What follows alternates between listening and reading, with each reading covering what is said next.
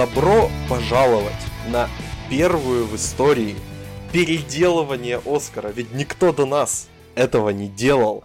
Меня сегодня не зовут Максим Шадов, меня зовут Джон Стюарт. Я ведущий этой церемонии. И со мной здесь находятся два великих академика. Э, э, вот мои, мои прям вот личные знакомые Шерил Бунайзекс и тот чувак, который сейчас руководит академией. Егор Коскин, Денис Криворот, мои Надо друзья. решить, кто, кто из нас Шерил Бунайзекс.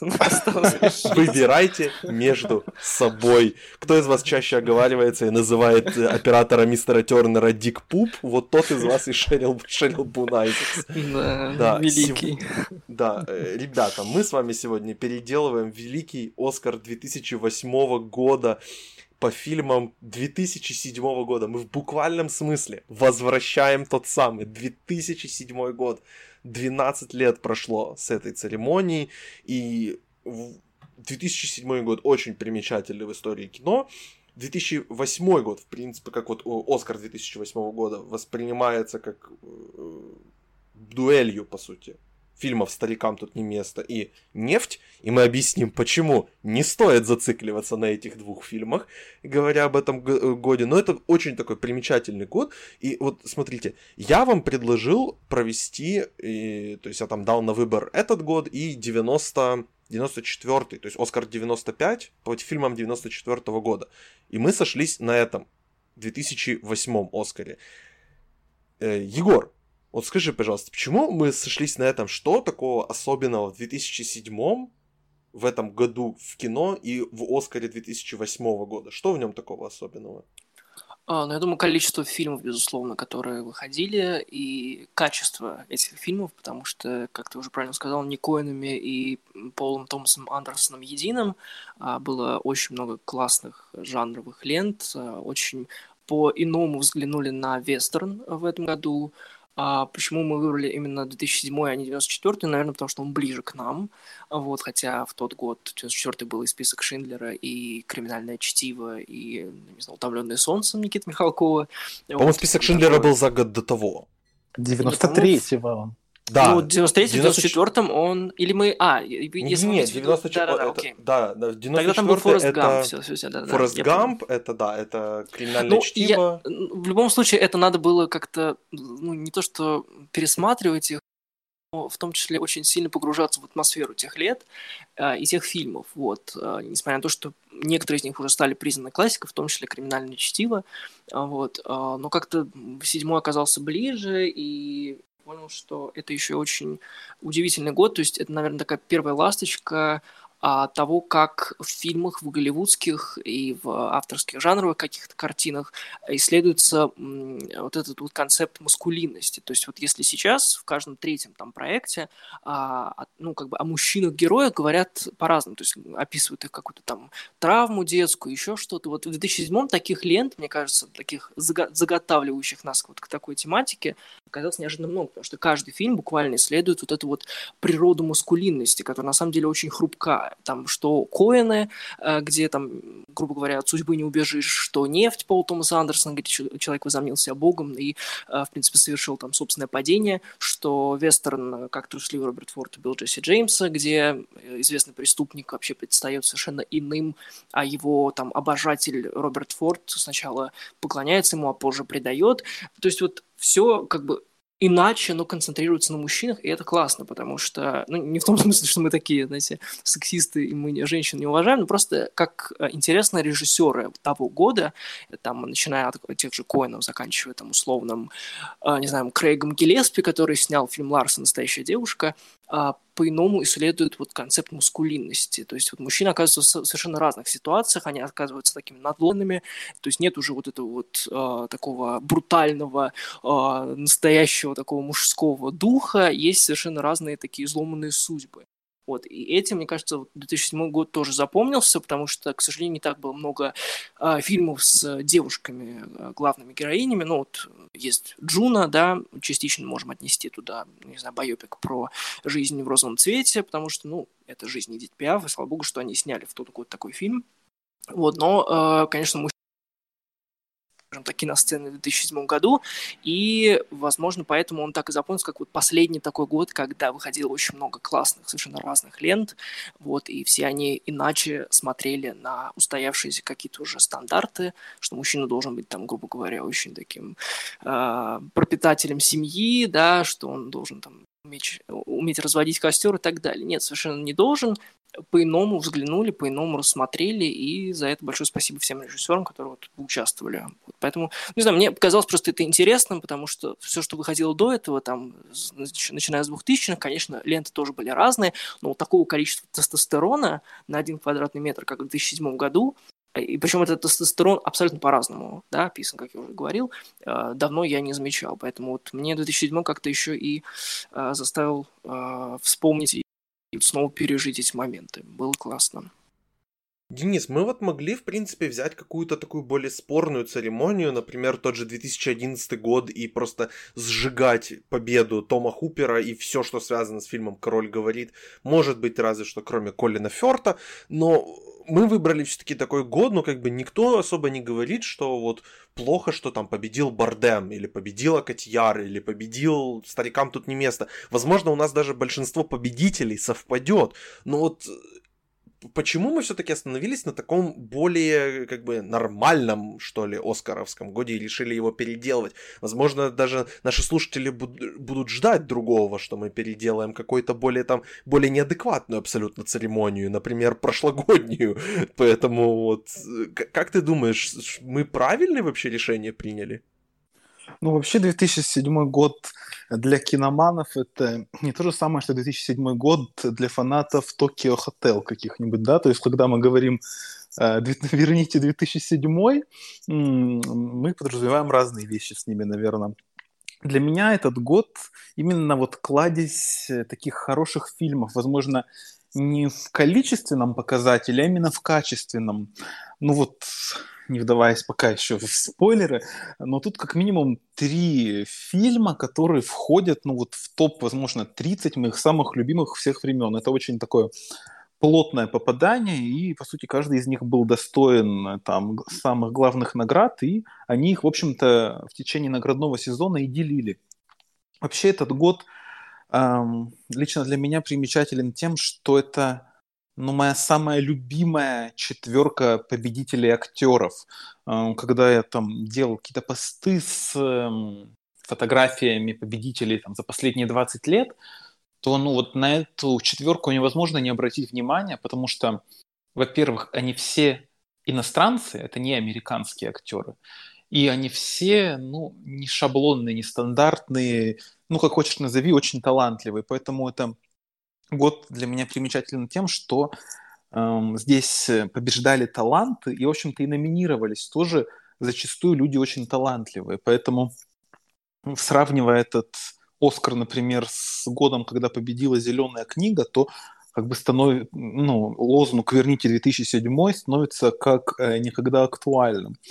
Поэтому, мне кажется, мы сделали правильный выбор, и э, лучше обсудить хорошие фильмы, может быть, даже согласиться с академиками, чем ну, ворошить какую-то там, знаете ли, непонятную ситуацию, когда выбирать особо не из чего, и, в общем-то, и победители спорные, и номинанты спорные. Здесь же есть что обсудить, и, ну, многие номинанты достойны внимания, и, может быть, кто-то из слушателей обратит внимание, да, на каких-то из этих людей, на эти фильмы, потому что далеко не все они такие уж мейнстримные и популярные. Поэтому, я думаю, это будет и познавательно для кого-то. Так.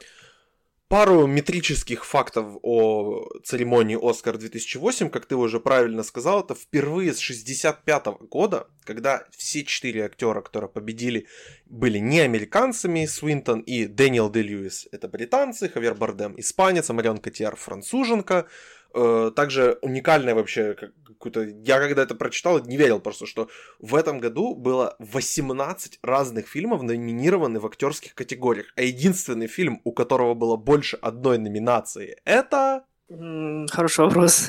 Это Майкл Клейтон. Майкл Клейтон, да. Да. Клуни, Не Тильда особо, Свинтон и да. Том Уилкинсон э, были номинированы. Спойлер, вся тройка не прошла в наши номинанты, но об, об этом мы Даже поговорим. Свинтон же прошла вроде, нет? Ну, вс- ну, я имел в виду, что вся, как бы не вся А. тройка, я имел в виду, прошла спойлеры, Егор.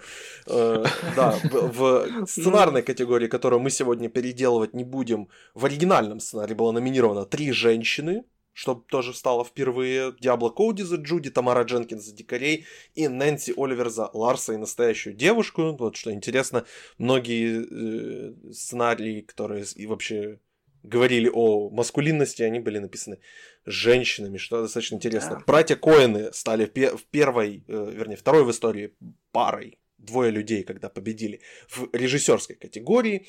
И также Хелл Холбрук стал самым старым мужчиной-актером, номинантом на актерскую игру. С тех пор, по-моему, Кристофер Пламер побил его рекорд, да? Если не Да. ошибаюсь. По-моему, Вот. да, да. Ну и, и такой немножечко грустный факт. Я вот сегодня я как раз пересматривал фильм «Меня там нет» и напомнил себе, что Хит Леджер умер в день проведения этой церемонии, по-моему, или за день до церемонии.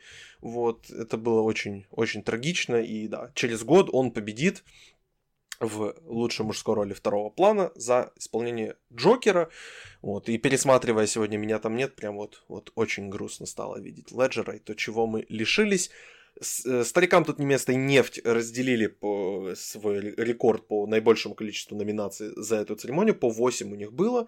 Как-то вот они совсем шли рука об руку. Ну и рядом прям вот там бежал за ним искупление. И Майкл Клейтон тоже по 7 номинаций. Мы обязательно об этих фильмах еще чуть позже поговорим. Мы сегодня, как всегда, как мы делали с золотыми рулонами, как мы делали и с э, предыдущими нашими какими-то исправлениями, мы берем 6 основных категорий, 4 актерских, режиссер и лучший фильм.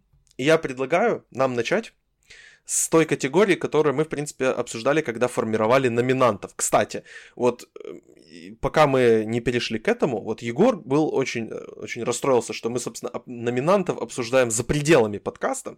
Поэтому, ребят, скажите нам, пожалуйста, в комментариях, напишите нам, пожалуйста, хотите ли вы слышать наши обсуждения номинантов, вот когда мы спорим и выбираем, кто же пройдет, кто же не пройдет, и в эту пятерку. Хотите ли вы это слышать в подкасте, или это как раз нам лучше делать в, в момент подготовки? Вот напишите, пожалуйста, потому что тоже мне было бы это интересно в подкасте обсуждать, но это, возможно, затянет хронометраж. Поэтому вы нам скажите, вы диктуете условия. Итак, начинаем мы, собственно, ис- ис- исследовать маскулинность. Лучшая мужская роль.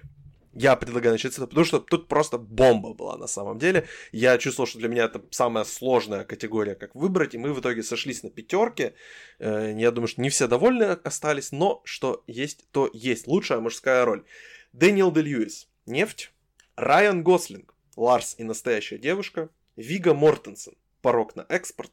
Колин Фаррелл, Залечь на дно в брюге.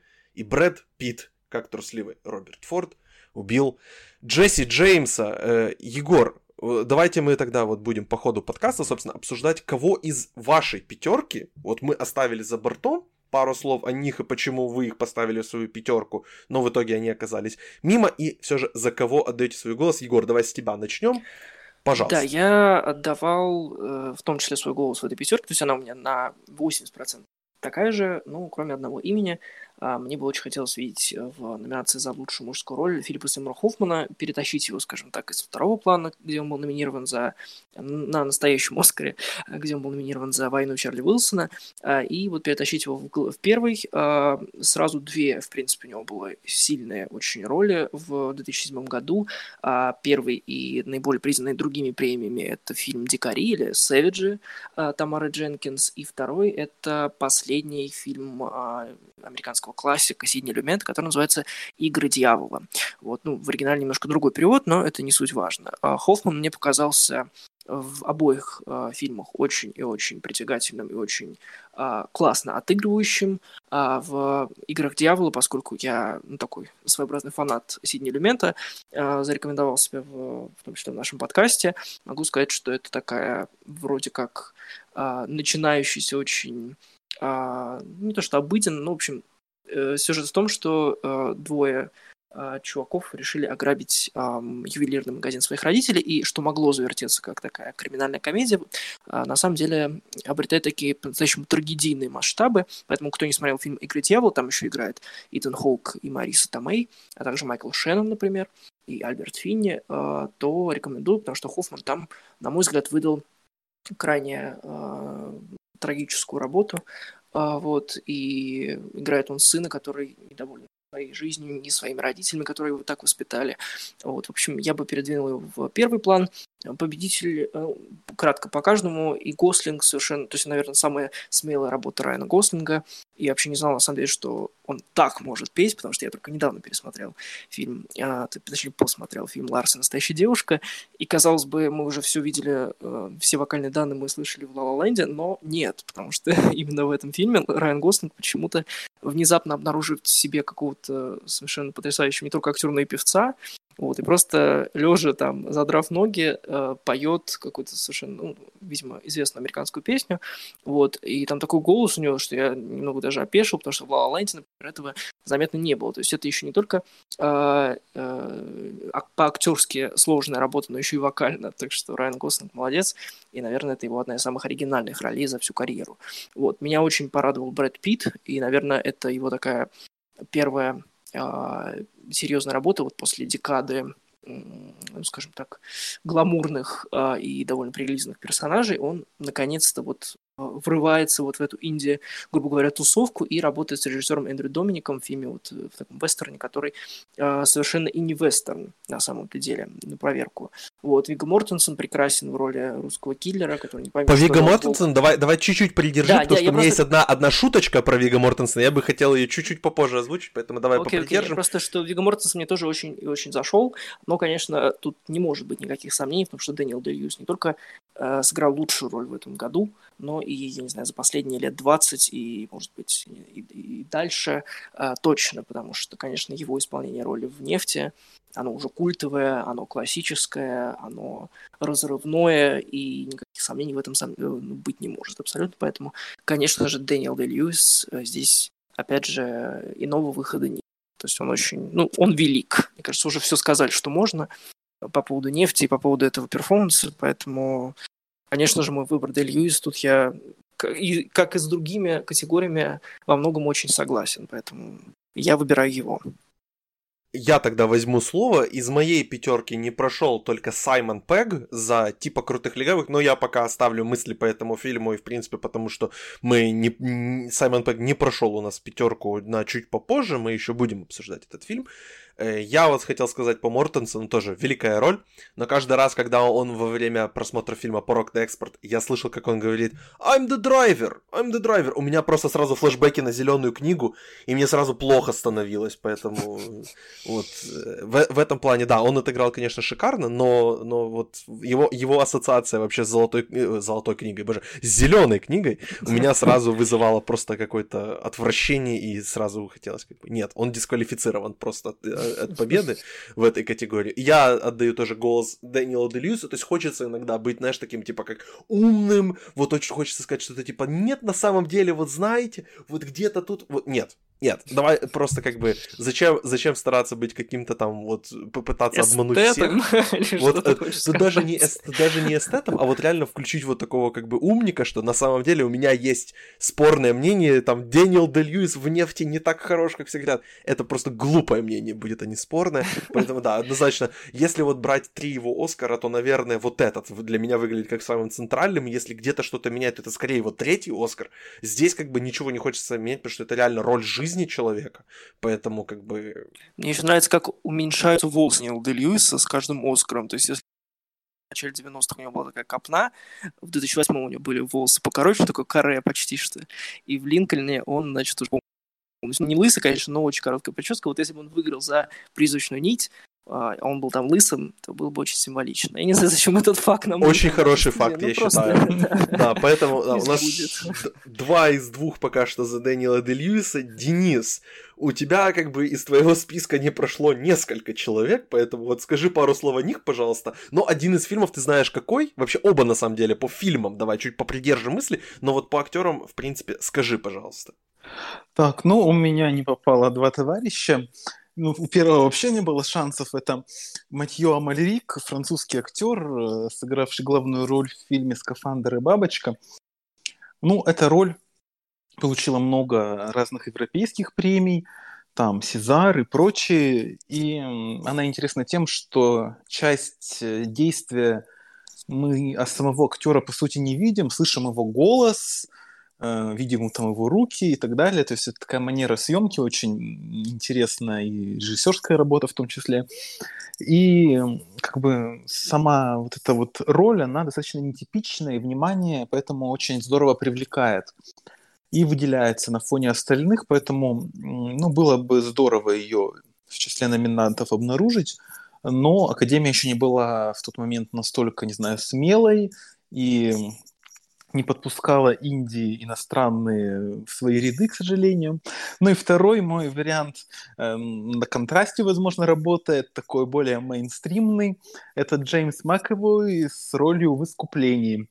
А, ну, я еще не, не один раз озвучу название этого фильма за время этого подкаста, но я считаю, что это, ну, его лучшая роль. Ну, я еще очень люблю его в грязи, но это уже такое, знаете, guilty pleasure для... А как же сплит? О, нет, это ну, уже такое, да, это уже борщ какой-то, я не знаю. Короче, вот. Но здесь он, мне кажется, очень и очень даже хорош. Поэтому кажется, что... И он номинировался, между прочим, на Бафту и за на Золотой Глобус. То, что он не попал на Оскар, это как бы вообще эм, виноват в этом Томми Ли Джонс. Могу да. выдать Пос- Скажи, пожалуйста, вот, Денис, расскажи, пожалуйста, ты посмотрел вот из оригинальной пятерки, вот давайте тоже об этом да. будем говорить. У нас не прошли Джордж Клуни за Майкла Клейтона, абсолютно, я считаю, такая серая его роль, не лучшая абсолютно, поэтому я, я ни разу вообще не сожалею, что он не прошел. Джонни Депп за Суини Тода, я очень люблю фильм Суини Тода, я считаю, что это последний хороший фильм Джонни Деппа, вот до 2020 года. Он 12 лет или то сколько, 13 лет не выпускал уже хороших фильмов с, с момента выхода Суини Тода. И очень жаль, на самом деле, что он остался. Но действительно, это такой сильный год, что у меня Джонни Депп даже в мою персональную там семерку, наверное, не вошел. Но роль великолепная. И Томми Ли Джонс был номинирован за фильм «В долине Элла». Вот расскажи, пожалуйста, Денис, ты его посмотрел? Почему он был номинирован за этот фильм? Это какая-то была попытка его как продвинуть за старикам тут не место, но не за старикам тут не место? Или что что это такое? Да, это вообще, конечно, какая-то странная ситуация я смотрел этот фильм, и я запомнил всех, кроме Томми Ли Джонса. То есть там есть Сьюзан Сэрондон, Шарли Стерон, и там на втором плане куча актеров. Но Томми Ли Джонс вообще мне абсолютно не, зам... не, при... так сказать, не вызвал интереса. Он играет тут такого, э, не знаю, Клинта Иствуда на минималках, так с суровым лицом, так что-то вглядывается так по сторонам. Ну и все. В общем-то, никаких монологов даже у него нет. Просто такой суровый мужик, типичный, типичный суровый дед, короче говоря.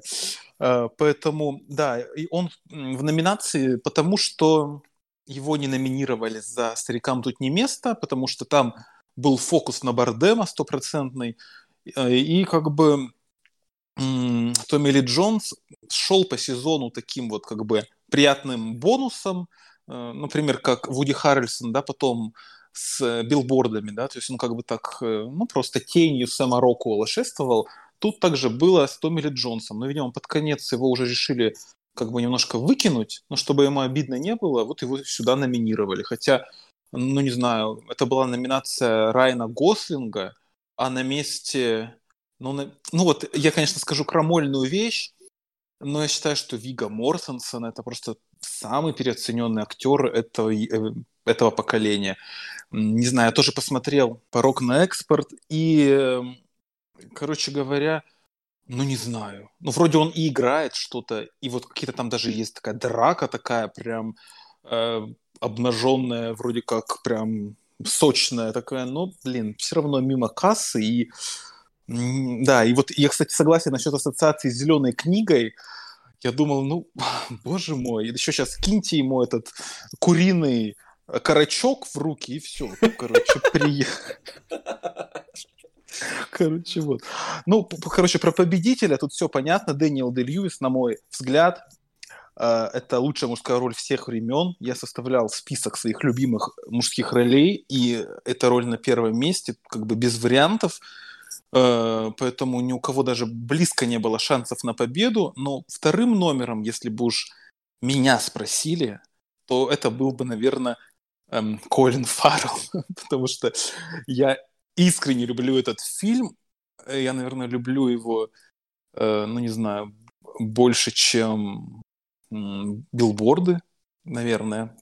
И, это лучший фильм Макдоны, но тут, по-моему, спорить вообще странно будет, если так говорить, потому да. что, ну, билборды билбордами, но есть «Семь психопатов», это, наверное, мой любимый фильм Макдоны, да, но наверное, Брюги это... достиг, достигает большего, мне кажется, чем чем «Семь психопатов». То есть «Семь психопатов» он такой, он более амбициозный, скажем так, а Брюги он более приземленный, и поэтому как бы он ставит себе меньшую задачу, но он и, достиг, и достигает ее более успешно. По-моему, у нас, у нас я, я вот не помню, у нас дальше еще будет разговор об этом фильме. Да, у нас еще будет разговор, поэтому давайте оставим свои мысли о, э, об этом фильме на следующую категорию, которая у нас будет, поэтому там уже полноценно по ней выскажемся. Итак, у нас Дэниел Де Льюис побеждает три из трех голосов, он получает, поздравляем Дэниела Де Льюиса, он, мы ему как бы, он нам принес свой Оскар, и мы ему обратно его отдали, поэтому все нормально. Рулоны мы сегодня не выдаем, мы сегодня именно, именно выдаем Оскары. Мы на себя берем вот такую вот честь. Лучшая мужская роль второго плана.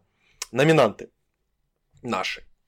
Хавьер Бардем, старикам тут не место. Кейси Аффлек, как трусливый Роберт Форд убил Джесси Джеймса. Брэндон Глисон, залечь на дно в брюге. Пол Дана, нефть. И Роберт Дауни младший, Зодиак. Э, остались за бортом у нас Филипп Сеймур Хоффман за войну Чарли Уилсона. И остался за бортом у нас Том Уилкинсон за Майкла Клейтона, и за бортом у нас также остался Хелл Холбрук в диких условиях. Это у нас такая вышла достаточно спорная категория, потому что мы спорили, совещались и, и пытались понять, где же, кто же и как же. Егор, вот скажи, ты очень радовал за Хэлла Холбрука. Во-первых, расскажи, пожалуйста, нам про фильм «В диких условиях», потому что я его не смотрел. Это у нас э, это Шон Пен, вот, поэтому mm-hmm. я к Шону Пену отношусь осторожно, поэтому я, я не посмотрел этот фильм. Ну вот расскажи, пожалуйста, почему Холбрука нужно было все-таки оставлять в номинантах и, и, и что, что он такого достигает в этом фильме? А, ну, во-первых, э, можешь не с осторожностью относиться, потому что это лучший фильм Шона Пена по крайней мере, точно режиссерский. Ну, за, за актера не скажу, потому что он все-таки, естественно, тоже очень и очень а, культовый в своем роде а, артист. Вот. А в «Диких условиях» это история о выживании, причем о добровольном выживании, то есть главный герой, а, которого играет Эмиль Хирш, а, решает оставить все и заделаться таким хиппи, полухиппи, полу, а, значит, а, путешественником, таким кочевником, который, а, оставив свою а, в принципе, очень успешную жизнь, то есть он выпускается из колледжа, ему родители хотят подарить машину, он решает, что нет, он откажется от э, денег и э, пойдет путешествовать и дойдет до Аляски. Вот. Если честно, у меня были такие небольшие сомнения насчет этого фильма перед просмотром, но опять вот эта вот типичная история выживания, что там нового, все уже сняли. Вот. Хотя, естественно, тоже многими фильмы почитаем, и многие о нем отзываются очень хорошо. Вот. Но до, посмотрев до конца, он идет два с половиной часа, то есть это тоже такое непростое, наверное, испытание. Все-таки не э, игра на выживание, но вот э, я был приятно удивлен, потому что фильм, на мой взгляд, заканчивается неожиданно, потому что я ничего не знал о главном герое, а это реальная история. Вот, и я был удивлен. А почему нужно было оставить Хэлла Холбрука? Он появляется буквально за 10-15 э, минут до конца фильма, и появляется тоже буквально на 10 минут. А, и он очень... Ну, его герой это такой уже пожилой, а, оставивший свою семью, точнее, не оставивший свою семью, его семья погибла, поэтому он в одиночестве. А, вот. И когда он встречает героя Эмили Хирша, он ему, Эмиль Хирш, открывает глаза на многие вещи, то есть заставляет его выйти из своей зоны комфорта. Вот, и благодарность э, персонаж Хэлла Холбрука очень хочет его установить. И, наверное, вот эта сцена меня просто немножко вы, вывела из, из равновесия, потому что э, ну, то, как она была сыграна, вот эти там буквально три минуты занимает конкретно эта сцена, это было потрясающе. Поэтому я очень рад, что он попал в номинацию на Оскаре. Ну, жаль, что не попал у нас. Вот, но всем, кто не смотрел, я думаю, таких немного, но тем не менее, вообще посмотрите фильм в диких условиях. Это точно лучшая режиссерская работа Шона Пена.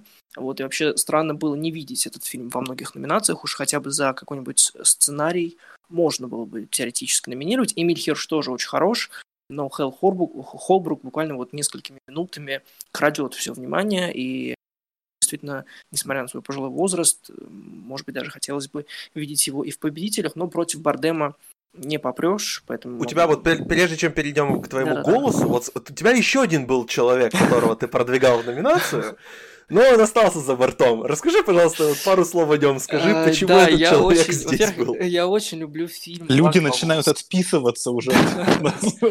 Пожалуйста, пожалуйста, только за. А, фильм «Лак для волос» — это э, последний хороший мюзикл. Вот в том году вышел еще «Суини Тот». А, прекрасно отношусь к Бертону, ну, раннему, такому полупозднему. А, э, прекрасно, в принципе, наверное, хорошо отношусь к Депу. Но «Суини Тот» для меня такая посмотрел, забыл. «Лак для волос» не знаю почему, но этот фильм, во-первых, в моей семье очень ценится. А во-вторых, наверное, последний такой яркий, энергичный, э, то есть заражающий тебя полностью и поглощающий такой мюзикл из 60-х годов американский. Сначала это был такой независимый э, фильм, снятый то ли в 70-х, то ли еще где-то, и вот 2007 год — это такой его ремейк. И да, я очень хотел видеть в списке Джона Траволта, который сыграл в этом фильме главной героини. А, то есть это такой полный дрэг, что называется. Он сидел в кресле гримера там почти сутки. Им наносили там и утолщающие костюмы, и грим, и так далее. Человек просто кайфует от себя и от того, что он делает. Петь он не умеет, да, но это не мешает ему хорошо проводить время. Поэтому и за финальный его, скажем, танец тоже можно все отдать, потому что он очень такой тоже безбашенный, энергичный. Поэтому посмотрите «Лак для волос», если вы еще не смотрели. Вот. Там россыпь других замечательных актеров, там начинает Мишель Пфайфер и заканчивая, там, не знаю, каким Джеймсом Марсденом, и Зак Фрон там есть, для тех, кто любит там помоложе, не знаю. Вот. Поэтому э, посмотрите «Лак для волос», оцените заслуги Джона Траволты, потому что, несмотря... наверное, это тоже его последняя такая хорошая роль, то есть вот начиная с 2007 года и вот до 2020 Но О'Джей! у Траволты просто вот все... Ну, это все равно там его затмили многие другие актеры. Ну да, если да. честно. Вот, поэтому последняя его э, хорошая, э, отрывная такая роль, ни на что не претендующая, хотя он был номинирован на «Золотой глобус», вот, но видно, что человек кайфует, и как бы мы там к нему не относились, и каким бы там саентологом заядлым он не был, вот, но видно, что человеку все равно, что он просто решил сыграть мать главной героини, которая такая очень полная, очень э, дородная, что называется, женщина, вот, которая просто отжигает в конце и никого не стесняется. Хотя тоже он там, ну, персонаж этой матери, он очень долго э, шел к своему такому внутреннему освобождению, вот, наконец пришел. Поэтому посмотрите «Лак волос», и я ратую за Джона Траволта. Я думаю, что он какое-нибудь седьмое место мог бы занять, если бы была такая расширенная версия нашей номинации. Но, конечно, не попал, и очень жаль. А твой голос уходит? Конечно же, Хавьер Бардем это тоже культовая абсолютно роль. А, я пересмотрел вчера «Старикам здесь не место» в сотый раз, наверное. Вот, и я понял, что никого более демонического, никого более... То есть это, это не просто какой-то типичный злодей, который там уходит, всех убивает, а это прям вот олицетворение зла, которое делает зло просто потому, что она только хочет.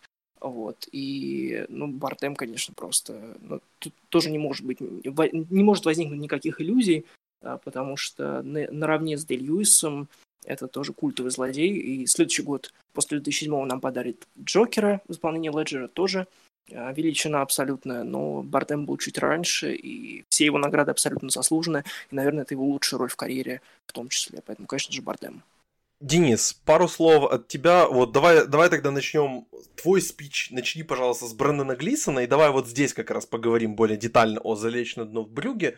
И, и как бы почему, почему ты так ценишь, потому что у тебя, получается, двое актеров прошли в номинации. Я как-то вообще забыл этот фильм, потому что я ориентировался на список Метакритика на там 100 лучших фильмов 2007 года, выбирал для себя. Я просто забыл об этом фильме. А он офигенный, я его там два года назад буквально пересматривал. Шикарный фильм. Ну вот расскажи, почему Глисон у тебя прошел там помимо других, вот, и кто у тебя не попал из твоего списка единственный человек?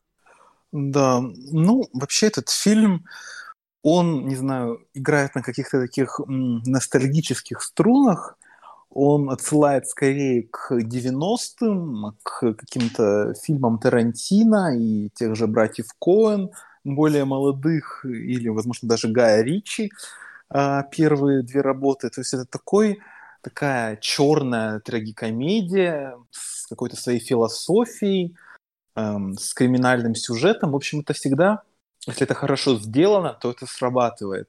А вот, например, э, у Гая Ричи в «Джентльменах» это уже не сработало, потому что это уже, блин, неинтересно. Но в 2007 году и вот в таком как бы аккуратном виде это смотрелось очень свежо, и даже вот когда этот фильм пересматривал, все равно он смотрится очень классно за счет своей атмосферы, за счет своего вот этого города. То есть, э, мне кажется, Брюгге э, и вот, например, Фарго, да, тех же Коунов, такие два города, которые стали знамениты благодаря кино, и вот именно абсолютно были до этого неизвестны, но стали интересны людям и были очень здорово показаны. Поэтому Глисон тут, э, ну, мне кажется, он тоже такой очень недооцененный актер, потому что, э, например, его работа в Голгофе, да, что ли, этот фильм назывался, по-моему, была выдающаяся, но ее не номинировали даже на Бафту. Здесь... Голгофа великолепный фильм. Да, да это, по-моему, от брата. Это от брата Макдона. Да. Второй, второй Макдона. Да, то есть я не понимаю, почему он как бы... У него достаточно успешная карьера на телевидении, у него есть Эмми, насколько я помню, но вот полнометражные работы его какие-то недооцененные. Вот э, в этом году, мне кажется, это очень хилая пятерка мужиков-номинантов во втором плане. Поэтому я не понимаю, почему его здесь нет. И больше всего я не понимаю, почему здесь нет Пола Дано. Потому что, мне кажется, это идеальный второй план. Вообще, я хочу про эту роль как-то отдельно сказать, потому что Пол Дана, он не должен был играть эту роль. То есть то, что он играет близнецов, это э, случилось э, вообще внезапно. Он играл только вот эпизод в самом начале фильма. А в дальнейшем актер, который был вот на роль этого священника принят, а, он не понравился Дэниелу Де Льюиса, его уволили по-быстрому. И за четыре дня до начала вот этих съемок Пола Дана поставили перед известностью, что он будет бить Дэниела Де Льюиса по щекам. То есть это же можно просто, извините, обосраться на месте от такого. Но Пол Дана выдает, ну, мне кажется, очень хорошую роль, и насколько это возможно, составляет Дэниелу Де Льюису конкуренцию. Для меня вообще большая загадка, почему он не участвовал в наградном сезоне. У него единственная номинация – это на Бафту. То есть вот здесь, например, Филипп Сеймур Хоффман с ролью «Войне Чарли Уилсона». Это был один из тех фильмов, которые я специально для этого подкаста посмотрел. Короче, вот все, что я посмотрел для этого подкаста, мне не понравилось. Поэтому и вот этот фильм, и эта роль я в ней не нашел абсолютно ничего интересного. Поэтому я бы лучше номинировал Филиппа Сеймура Хоффмана за роль в «Диких». Не знаю, насколько можно ее назвать вторым планом, но притянуть за уши, возможно, этот фильм... ну, мне он искренне очень нравится. Номинировали Лору Линни за него. Э, не знаю почему. Мне кажется, Филипп Сеймур Хоффман был интереснее, поэтому я бы именно его выдвинул. Но он здесь за другую роль. Так что, возможно, как бы фортуна была к нему все-таки благосклонна в этом плане. А, ну, а мой голос победный, конечно же, Хавьеру Бардему, потому что, ну, это тоже где-то в топ-15, наверное, моих самых любимых ролей мужских за все время. А, такой канонический образ, не знаю, который еще до сих пор актуален, да, эти парики на Хэллоуин, наверное, разлетаются как горячие пирожки, то есть это роль, которая будет жить еще десятилетиями. Так что в данном случае Оскар был справедлив, как, как неудивительно. Из моей пятерки, которую предложил я, я вот сейчас ее пытаюсь найти, не прошел как раз том Уилкинсон за Майкла Клейтона, ну, вполне нормально. У него там интересная роль, но я вообще ни разу не расстроен, что мы его не протянули. Я скажу пару слов про Роберта Дауни-младшего. За Дяки мы еще будем говорить чуть позже в подкасте.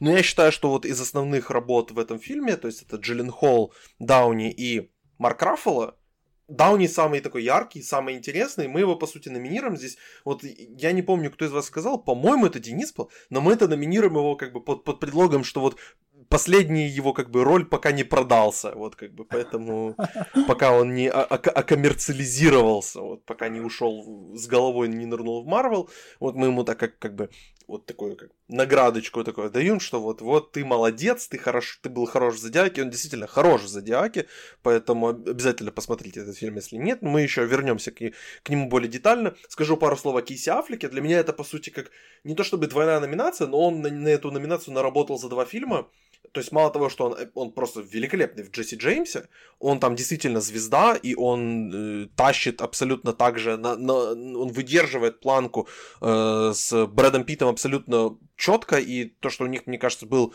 уже опыт общий в 11 друзьях Оушена, уже на тот момент, по-моему, 12 друзей Оушена даже вышли, вот, то есть это, это однозначно ему помогло, но вот это его какое-то становление было в этом году как полноценной звезды, а не просто как там брат Бена Аффлека и кореш Мэтта Деймона. То, поэтому вот за этот фильм и за «Прощай, детка, прощай» он не прошел и туда тоже, я его там ставил где-то шестым-седьмым, тоже очень хороший фильм, я его пересмотрел как раз тоже для, во время подготовки к этому подкасту, мне он там безумно понравился, он там, наверное, лучший из, из всего актерского состава. Эд Харрис там еще, конечно, хорош, вот я его думал, может быть, пятым поставить, но в, в эту, во второй план, но как бы все-таки оставил за бортом. А мой голос, естественно, уходит Хавьеру Бардему. Но как бы это культовый злодей, это культовый кинозлодей, и как бы, ну, ну, сейчас нельзя. Вот если обычно мы говорим о том, что таким ролям Оскары не дают, и мы вот жалуемся, и мы делаем такие подкасты для того, чтобы дать Оскар таким ролям, а тут как бы он выиграл. Поэтому, и по сути, фильм во многом зависит от того, насколько Бардема ты будешь бояться и насколько он действительно будет выглядеть как такая неостановимая сила, которая движется просто, и ну, ничто не может его, ничего ему сделать. Поэтому Хавьер Бардем однозначный победитель. Опять же, три из трех. Он забирает опять свой Оскар. Поздравляем Хавьера Бардема. Идем дальше. И давайте тогда переходить к женщинам. Э, лучшая женская роль второго плана – Э, наши номинантки. Кит Бланшет, меня там нет. Сир Шаронен, Искупление. Хелен Бонем Картер, Суини Тот, Демон Парикмахер с Флит-стрит. Эми Райан, Прощай, детка, прощай. И Тильда Свинтон, Майкл Клейтон. Э, из оригинального Оскара у нас, по-моему, не прошла, ру, у нас не прошла Руби Ди за фильм «Американский гангстер». Кто смотрел «Американского гангстера»? Эх. Не удалось. Хотя он очень хорошо шел по сезону, на самом деле. То есть вот если бы сейчас, сейчас э, бы он точно попал в десятку, потому что он и САК собрал, ну то есть номинацию и Бафту даже, и Critics' Choice, и Золотой Глобус. То есть он был везде, но как-то не, не прошел в пятерку. Хотя мог бы, наверное.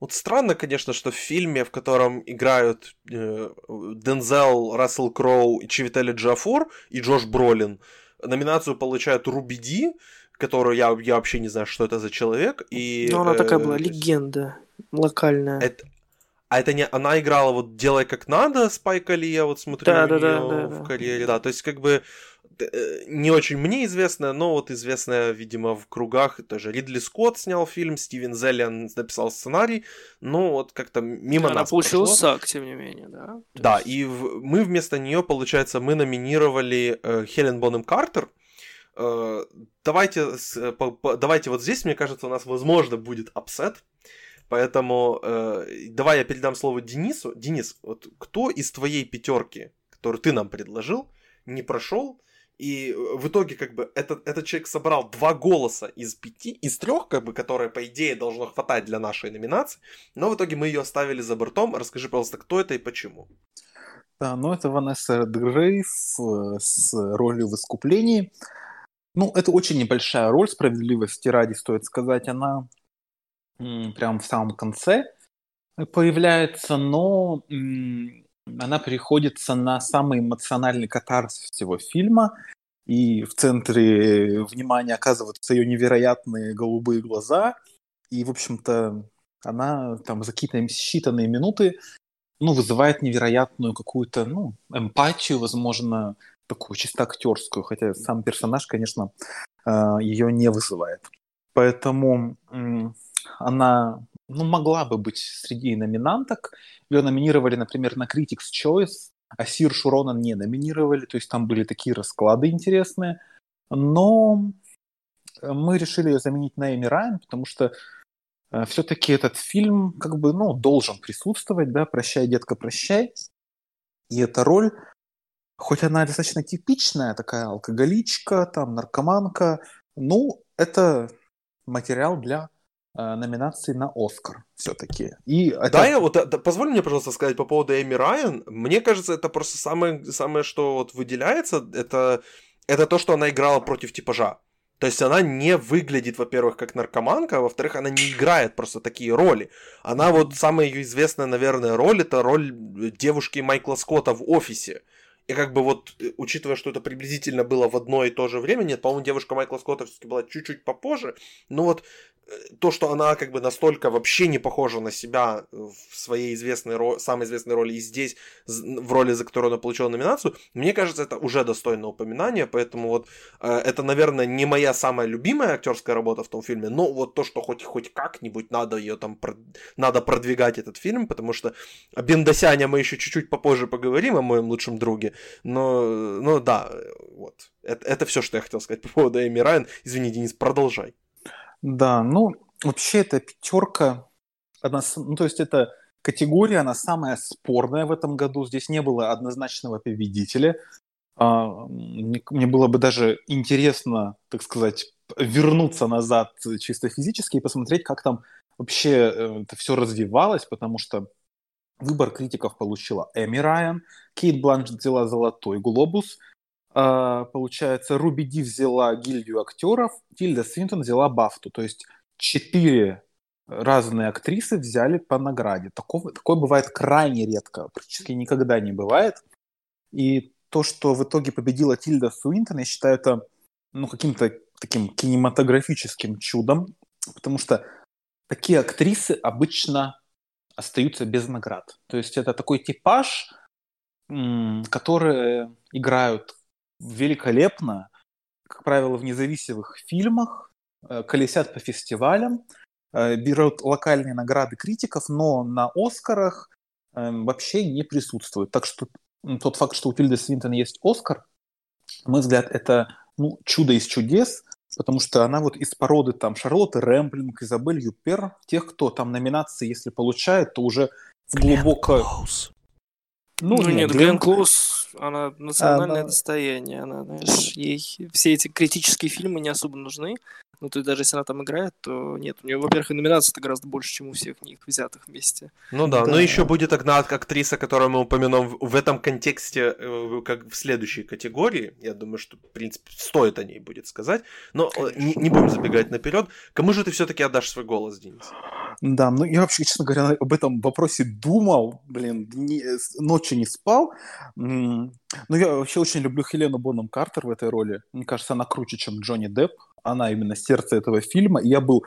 Я застал 2007 год, чтобы вы понимали. То есть я смотрел этот фильм в кинотеатре, и я был большим фанатом Хелены Боном Картер. Но, понятно, сейчас я за нее проголосовать не могу, потому что, ну, все-таки это такой, ну, карикатурный, немножко вычурный образ.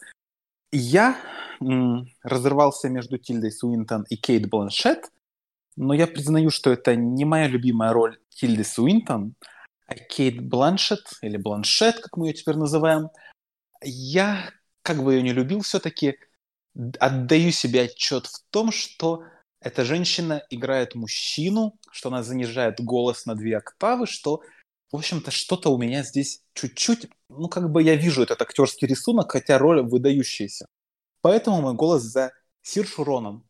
Потому что это такая роль без, как бы, без купюр, то есть это удивительное попадание в образ, потому что я когда читал книгу, я просто Сирша, она ее воплотила гениально, на мой взгляд. И это такая вот э, сила, именно такая еще детская актерская работа, которая всякими техниками, мастер-классами, так сказать, не закупорена. То есть это чистая энергия, направленная прям очень удачно. И мне кажется, эта роль, ну, она, конечно, открыла Сирше дорогу, но вот я бы все-таки, скрипя сердце, отдал именно ей Оскар, хотя, конечно, то, что он есть у Тильды, это прекрасно. Но мой голос за Сиршу все-таки. Апсет, ребята, вы это видели. Просто Денис пошел и разорвал все шаблоны. Я, я, у меня просто слов нет. У меня как бы слова отнялись. Я себе на самом деле вот корю, что я не успел пересмотреть искупление, потому что мне кажется, что мне ну, стоит это сделать. И я не буду сегодня говорить ничего плохого про этот фильм. Хоть как бы мне он не нравился сейчас, но мне надо его реально вспомнить и пересмотреть. Э, Егор, у тебя тоже вот не прошла Ванесса Редгрейв, ты по ней что-то хочешь добавить или ты хочешь уже перейти конкретно к пятерке? Нет, наверное, просто, что она очень хорошо вписалась именно в конец, и ее роль является определяющей действительно по многим причинам. Вот, поэтому... Ну, в общем, мне нравятся вот те актеры, которые уже в возрасте, тем не менее, они полностью перехватывают внимание на себя, как было с тем же Холбурком. Вот, и, в принципе, Редгрейв идет по тому же пути, но не задалось у нее с номинацией. Вот э, по поводу пятерки э, сразу скажу, что мне Тильда Свинтон в этой роли тоже показалась абсолютно какой-то, ну, то есть не серый, но близко к этому, хотя я тоже ее безмерно уважаю. Но вот, видимо, надо сыграть что-то очень такое конвенциональное, какую-то такую женщину там на перепутье, да, моральном, чтобы вот тебе дали Оскар. То есть вписаться в какой-то вот контекст. И Тильда Свинтон это сделала, но, наверное, будем считать это как бы компенсация за всю ее прекрасную вот. А по поводу Эми Райан, э, самое сложное, что было, наверное, в ее а, фильме, это передать бостонский акцент, потому что он один из, по наиболее сложных. Вот. И Эми Райан просто потрясающе его и передала, и сыграла эмоционально тоже тяще. Вот, Хелена Бонем Картер, наверное, тоже надо пересмотреть свой не тот. Э, ну, она там тоже полностью в своей как бы стезе. Тогда еще своим мужем Тиму Бертоном у них прекрасный союз. А, был, вот, и в Свинни Тоде это тоже прослеживается. Вот, э, я даю свой голос Кейт Бланшет, э, Бланшет, не знаю, как мы условимся, э, потому что меня там нет, полностью меня убедил в том, как, насколько, во-первых, талантлив режиссер Тодд Хейнс, нам об этом еще и насколько, то есть мне не помешал, наверное, вот, как сказал Денис, актерский рисунок, потому что даже несмотря на то, что она, ну, действительно, это женщина, которая играет Боба Дилана, в ее э, трансформации, а, то есть как бы там и нет задачи передать Дилана как такового. Просто есть вот такая некая разбросанность, есть такая а, нетрадиционное нарративное такое повествование, вот, и то, как сыграла Бланшет, мне показалось, что это было выше всяких похвал, то есть если ей нужно было кому-то отдавать Оскар, то только ей, и, наверное, это единственная номинация ее в этом году, которую она точно заслуживала, вот, про вторую, наверное, уже не будем говорить, вот, э, но я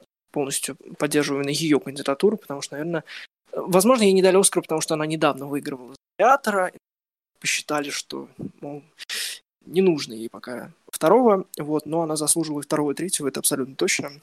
Вот поэтому голос за нее. Сир Ронан, очень люблю ее в этой роли, и она действительно молодец, но рановато, мне кажется, было ей давать, хотя если бы она получила тогда, у нас бы сейчас не было вопросов про то, когда же наконец Сершерон получит свой Оскар, вот, потому что она постепенно становится новой Эми Адамс, да, или, может быть, дай бог, Глен Клоуз. Вот, поэтому а, пока мой голос за Бланшет. Ох, ставите вы меня, конечно, перед сложнейшей задачей. Вот по поводу Эми Райан, последнее все, действительно последнее, что я скажу. Она из Нью-Йорка, и нью-йоркские актеры обычно не умеют играть британский, э, бостонский акцент. Вот, и она справилась. Поэтому в, в, в этом как бы точно ей можно дать плюсик, но я за нее не голосую здесь, как и за Хелену Бонем Картер, опять же, для меня все-таки Депп, и, или даже если не Депп, то это Алан Рикман, для меня как бы самые такие интересные люди в том фильме. Бонем Картер как-то для меня вот третья скрипка, и не ее как бы моя любимая, скажем так, роль. Я не могу отдать Сирше Оскар, потому что все-таки, ну, слишком рано ну честно, ну это рановато, и, и да, давайте как бы будем честны, да, Сирша в итоге выдалась как бы, у нее получилась актерская карьера, но если дать Оскар слишком рано, то может получиться Анна Пеквин. И, и как бы давайте поэтому не губить ребенка Оскаром, чтобы она как бы нос не задирала, вот, э, как, говорят, как любят говорить люди из Бостона, я think you're better than me, вот поэтому как бы, чтобы, чтобы она не подумала, что она лучше нас остальных, то э, ей, ей голос я свой не отдам. У меня остается, получается, Тильда против Кейт. Я вот Бланшет я посмотрел вот буквально там пару часов назад я закончил просмотр фильма «Меня там нет». Великолепная роль абсолютно, конечно, что-то. Она там растворяется. Я вот какой-то момент, да, я видел сначала Бланшет, но потом я просто забыл о том, что это Кейт Бланшет, и просто видел реально вот этого персонажа, этого, э, я, я забыл, как зовут, фейковое имя, ну вот Боба Дилана, я видел, в общем.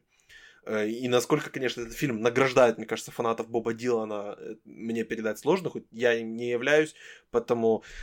Поэтому я, как бы, мне кажется, не до конца оценил этот фильм, но мне он очень понравился. А Тильда Смита, вот смотрите, мы часто, вернее, не мы, а Академия часто награждает, когда актеры, которые обычно играют как бы нормальные роли, они выдают какой-то очень странный перформанс, они там прям вот что-то там себя либо уродуют, либо как-то там гримируются очень сильно, либо играют очень странно. И мы за это награждаем их и говорим, что вот такие классные люди пошли против типажа, вот так все круто.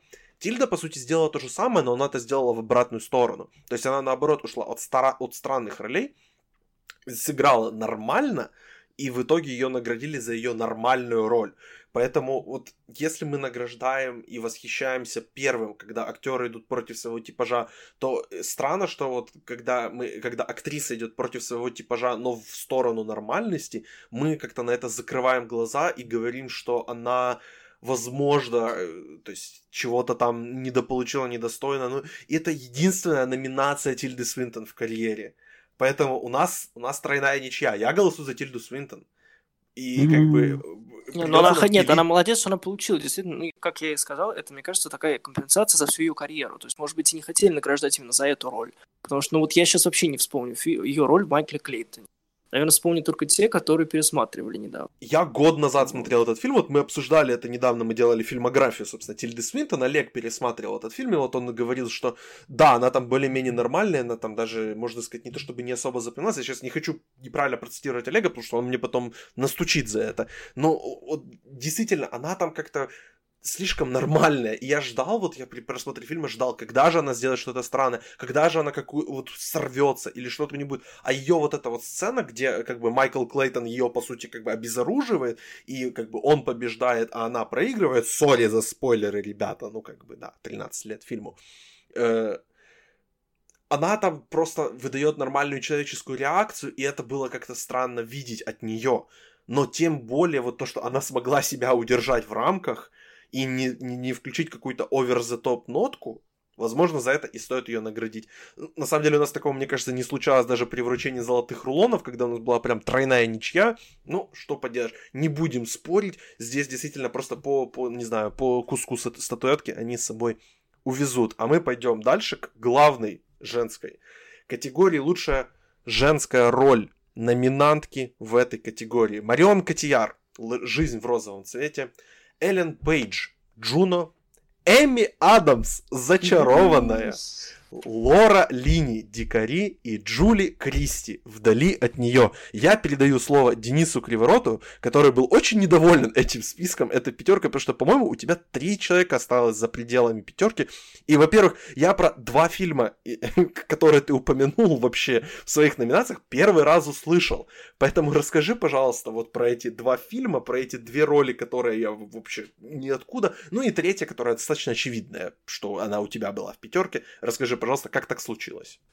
Да, ну, я, конечно, решил расширить границы вообще номинации на Оскар и э, представить, что туда могут добраться актрисы из российского фильма. И э, выдвинул в номинацию Марию Шалаеву из фильма «Русалка», фильма Анны Меликян, такого ее большого дебюта, который получил кучу призов и на Берлинском кинофестивале, и каких-то еще более локальных. Не знаю, я очень люблю этот фильм и эту роль. Мне кажется, это такая тоже необузданная такая энергия, очень необычный, нетипичный такой, на грани с фантастикой, возможно. Но, наверное, это один из лучших э, фильмов Меликян, и вот эта роль, она очень выделяется запоминается и так далее. То есть, э, ну, она номинировалась, конечно, на какие-то российские премии, там типа Ники, но я решил как бы упомянуть ее в этом подкасте. Возможно, кто-то этот фильм посмотрит, а, а не последний фильм Анны Меликян с Хабенским, который вообще ни о чем. Лучше посмотрите вот эту «Русалку». Так, ну и второй такой не особо известный претендент – это Кристин Скотт Томас с ролью в фильме «Я так давно люблю тебя», а где она играет ну, зечку, которая вышла на свободу. Вообще за эту роль она номинировалась на Бафту, Золотой Глобус и на премию Сезар. То есть такой необычный комплект достаточно актерский. Но до Оскара почему-то ее не довели, хотя мне кажется, это ее лучшая роль. Она такая тоже на полутонах, очень интересная, но как бы не совсем уж такая академическая. То есть нетипично было бы ее, наверное, номинировать на Оскар, потому что таких ярких уж откровенно моментов там нет – но меня очень эта роль удивила именно исполнение Кристин Скотт Томас, которую я всегда считал немножко такой, ну, слегка, возможно, вычурной актрисой, на более ярких тонах играющую. Здесь же она очень аккуратно, прям так филигранно она все это делает, все эмоции и так далее. То есть поэтому я считаю, что она заслуживала номинацию, вот как никто другой. Ну, третий претендент это Кира Найтли с «Искуплением». Мне кажется, это ее лучшая роль. Я не знаю, за что ее номинировали в том фильме с Камбербэтчем, может, не помню, как он называется. Эм, просто ни за что. Игра в имитацию он называется. Эм, именно, вот. Короче... Мой любимый фильм. Простите. Да, ну, в общем, я считаю, что она здесь должна была быть. Она номинировалась на «Золотой глобус» и на «Бафту», как и Маковой, но почему-то на «Оскаре» их побрили.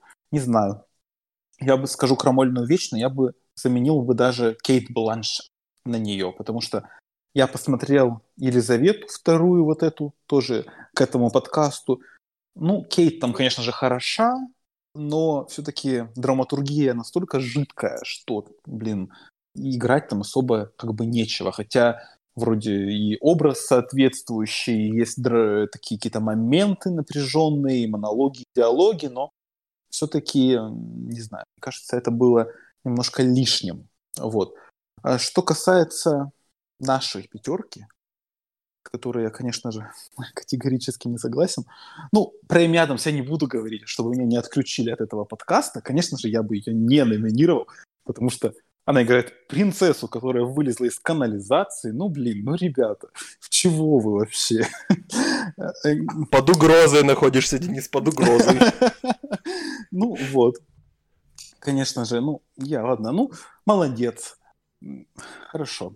Ну, я рад, с другой, другой стороны, вот я хочу что сказать, какую ложку меда положить, что она вот к концу вот, в общем, к началу нового десятилетия она наконец-то выбралась из этого образа.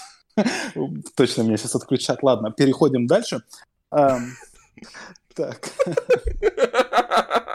Просто такой хейт. А как, как я могу отключить кого-то? Это же невозможно.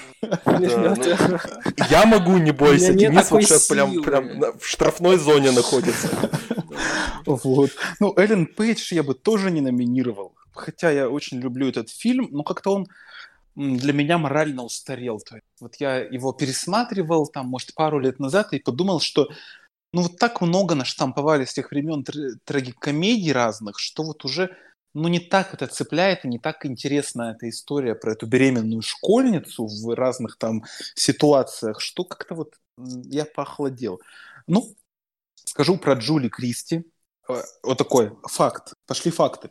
А что это был э, такой прототип Глен Клоуз позапрошлогодний. То есть она собрала все награды, реально. Она взяла «Золотой глобус», она взяла, сейчас я открою Википедию, гильдию актеров и выбор критиков. То есть она не взяла из таких э, важных наград только Бафту, при том, что она британка сама по себе. То есть это была какая-то супер подстава от Бафты – и которая привела в итоге к победе Марион Котияр. Тут прям ситуация зеркальна э, ситуации с Оливией Колман. То есть если бы не победа на Бафте, вот она, которая чисто во временном спектре последняя перед Оскаром, то, возможно, бы на Марион Котияр такого пристального внимания бы не обратили. Поэтому но я рад, что на нее обратили внимание, потому что, несмотря на то, что Джули Кристи выдает ну, лучшую роль в своей карьере. Я, честно говоря, очень люблю эту актрису. Она в России неизвестна. Очень мало фильмов с ее участием смотрели, но я всем рекомендую, например, фильм «Дорогая», э, за которую она получила Оскар еще в 60-х годах. Мне кажется, это ну, замечательная работа. И один еще фильм я рекомендовал в нашем прошлом подкасте, а теперь не смотри. Ну, в общем, э, ну, этот год для нее не сложился с Оскаром, хотя роль э, выдающаяся, и она, м, на мой взгляд, намного сложнее, аналогичной во многом роли Джулианы Мур в «Все еще Элис». То есть, если сравнивать эти роли про э, женщин, которые забывают что-то, ну, конечно же, Джули Кристи здесь немножко на более таких нюансах работает интересных. Но мой голос за Марион Котияр, потому что эта роль, ну, элементарно она ярче. Э, именно такая большая, мощная оскаровская работа. То есть, хотя в ней есть небольшие элементы вычурности, то есть как бы этот грим, ее подача иногда over the top, что называется, но это уместно в данном случае. Еще для меня небольшой такой нюанс, то, что она не сама поет, для меня это всегда минус э, в актерских работах, но здесь все-таки ее трансформация, ее подача для меня выигрывают. Поэтому мой голос за Марион Котьяр здесь я не соригинальничаю. Да. Оскар имени Рами Малика. Вот это вот получается. Э, Егор, мы уже, получается, после, после этого спича можем дисквалифицировать Дениса, но давай все-таки объясним, почему, все, почему же, почему же Жизель, почему она достойна, что, что же такого? Вот, да, рассказывай, как самый большой поклонник Эми Адамс, как минимум в русскоязычном интернете. Расскажи, пожалуйста. Да я, не, во-первых, я боюсь не оправдать чьих-то ожиданий, поэтому что тут рассказывать. Кажется, что каждый может найти, опять же, что-то для себя. Но мне кажется, что по фану можно было Эми Адамс спокойно номинировать, потому что, ну, тут как бы не хочется говорить о тех, кто за мюзиклы там кое-куда пролез, или там вот за недомюзиклы, как, например, Флоренс Фостер Дженкинс, вот. Но мне кажется, что э, «Зачарованная» э, это такой идеальный, во-первых, у Адамс в этом фильме идеальный комедийный тайминг. То есть она работает не просто как э, прекрасная вокалистка, а у нее там ну, так, такие типично бродвейские, а, зазывальческие какие-то песни, которые, наверное, не всегда приятно слушать, но мне было полностью приятно, я думаю, другим тоже. Вот. Она еще идеально работает как комедийная актриса. То есть вот эти все ее а, а, скажем так, разрушение всех этих иллюзий, когда она вылезает из в обычном Нью-Йорке, где гномы — это все-таки не гномы, да, и где бомжи воруют корону, э, ну, мне показалось, что она настолько удачно все это сыграла, настолько весело, дорно, то, опять же, чисто из каких-то... Во-первых, у нее уже была до этого номинация за жука, да, то есть можно было как-то и смилостивиться над ней дать ей вторую номинацию. Ее номинировали на «Золотой глобус», по-моему, там на Critics' Choice еще, вот, ну, то есть даже критики поняли, что на самом-то деле э, Эми Адамс даже э, в какую-то, казалось бы, наивную роль э, такой простушки из волшебной страны э, привносит совершенно какие-то удивительные э, новые эмоции, может быть, даже какие-то полутона. Вот, поэтому мне кажется, что Эми Адамс вполне могла претендовать на пятое место, которое, скорее всего, заняла Кей Бланшет. А вот Кей Бланшет можно было не давать вторую за «Золотой век», хотя я помню, что э, лет так 10 назад, когда я только услышал о фильме «Золотой век» и посмотрел трейлер, я был работы Бланшет по одному этому ролику, когда она там что значит, я командую ветром, типа, да, и умеете со мной разговаривать, я королева там совета. Все очень как бы хорошо, но вообще как бы Бланшет уже была номинирована Завету первую в 99 году, если бы не Гвинет Пелтроу, она бы, скорее всего, получила свой Оскар, поэтому во всем виним Пелтроу по традиции.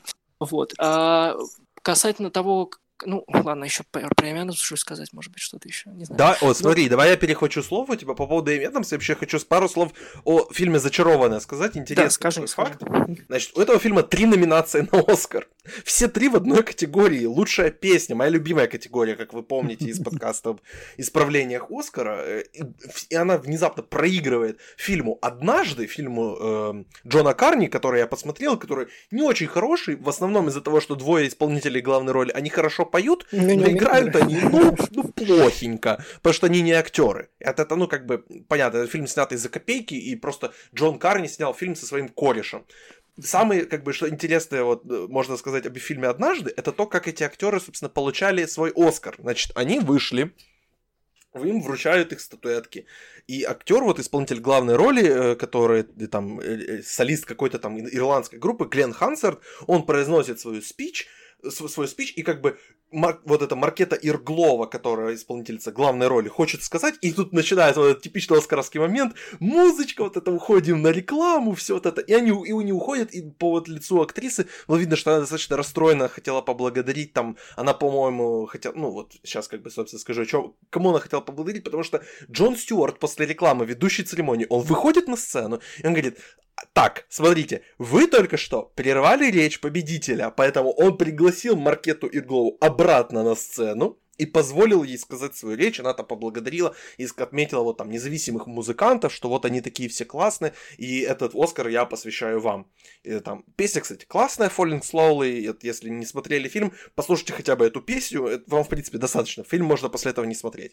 Все, все ок у вас будет, у Джона Карни есть два других хороших фильма, кстати, с Кирой Найтли, отличный фильм, Begin Again, я его буквально месяц назад пересмотрел, шикарное кино, один из моих любимых фильмов, поэтому, да, вот это, в принципе, интересный оскаровский факт, связанный с «Зачарованной», а фильм, да, фильм не такой уж хороший, он, а, ну, он плохенький. Это да он и не Disney... претендует на то, чтобы быть хорошим. Да, ну, абсолютно. Как бы, вот. Это оригинальная история, которая подана очень необычным таким способом, потому что никогда еще никакая Мулан или там, не знаю, Синдерелла не вышла откуда-то там из волшебной своей страны и не гуляла по Нью-Йорку. Ну, то есть, понятное дело, что они как-то неловко сделали, вот, но и сам я как бы фильм на восьмерку, что ли. Ну, как бы, ну, есть и есть.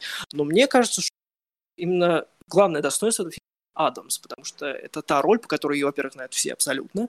Да, но это та вот наивная, наверное, Жизель, да, которая уже, на самом деле, как правильно сказал Денис, уже совсем не наивная. То есть вот это десятилетие, нынешнее, точнее, прошлое, как раз это доказало, что никакая не, она не Жизель, и может она использовать и э, требовать свой диапазон. Но именно в этой роли она, то есть она вот типичный какую-то роль такой принцессы а, преобразила и совершенно иначе показала. И за это можно, в принципе, было ее отметить. Ну ладно, слишком долго я а, про это болтаю. По поводу тех, кого я выбрал, а, Извини, последнее путевке, слово да, по да, зачарованно, я скажу, последнее, последнее слово. У зачарованно есть один большой минус. В этом фильме играет Идина Мензель, и она не поет ни одной песни это просто преступление. Да может, и слава богу, что не поет. Ну, не знаю. Может, они так не может быть тоже Не, я понимаю, конечно, что ты у нас что ты у нас оправдываешь Джона Траволту, поэтому да, Адель Дазим, вот это мы все понимаем, Егор. Да, все связано.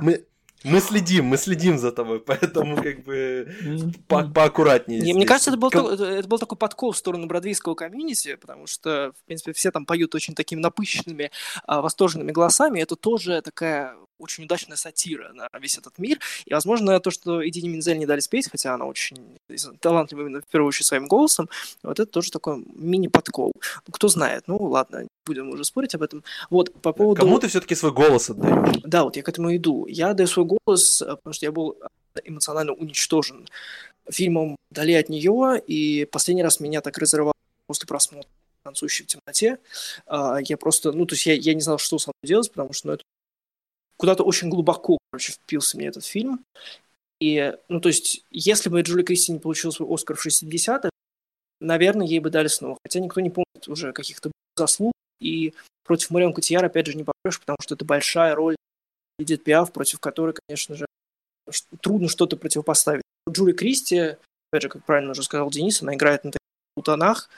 То есть это совершенно нетипичная драма про больных людей там, с Альцгеймером, с деменцией. Это не та же Джулиана Мур, которая сейчас уже вот сравнив ее с той же Кристи, мне кажется, вообще какой-то ошибкой награждать ее просто за выслугу лет. Ну, могу я ошибаться, но тем не менее Кристи показала, что вообще сам фильм «Вдали от нее» замечательный. Если кто-то не смотрел, обязательно посмотрите.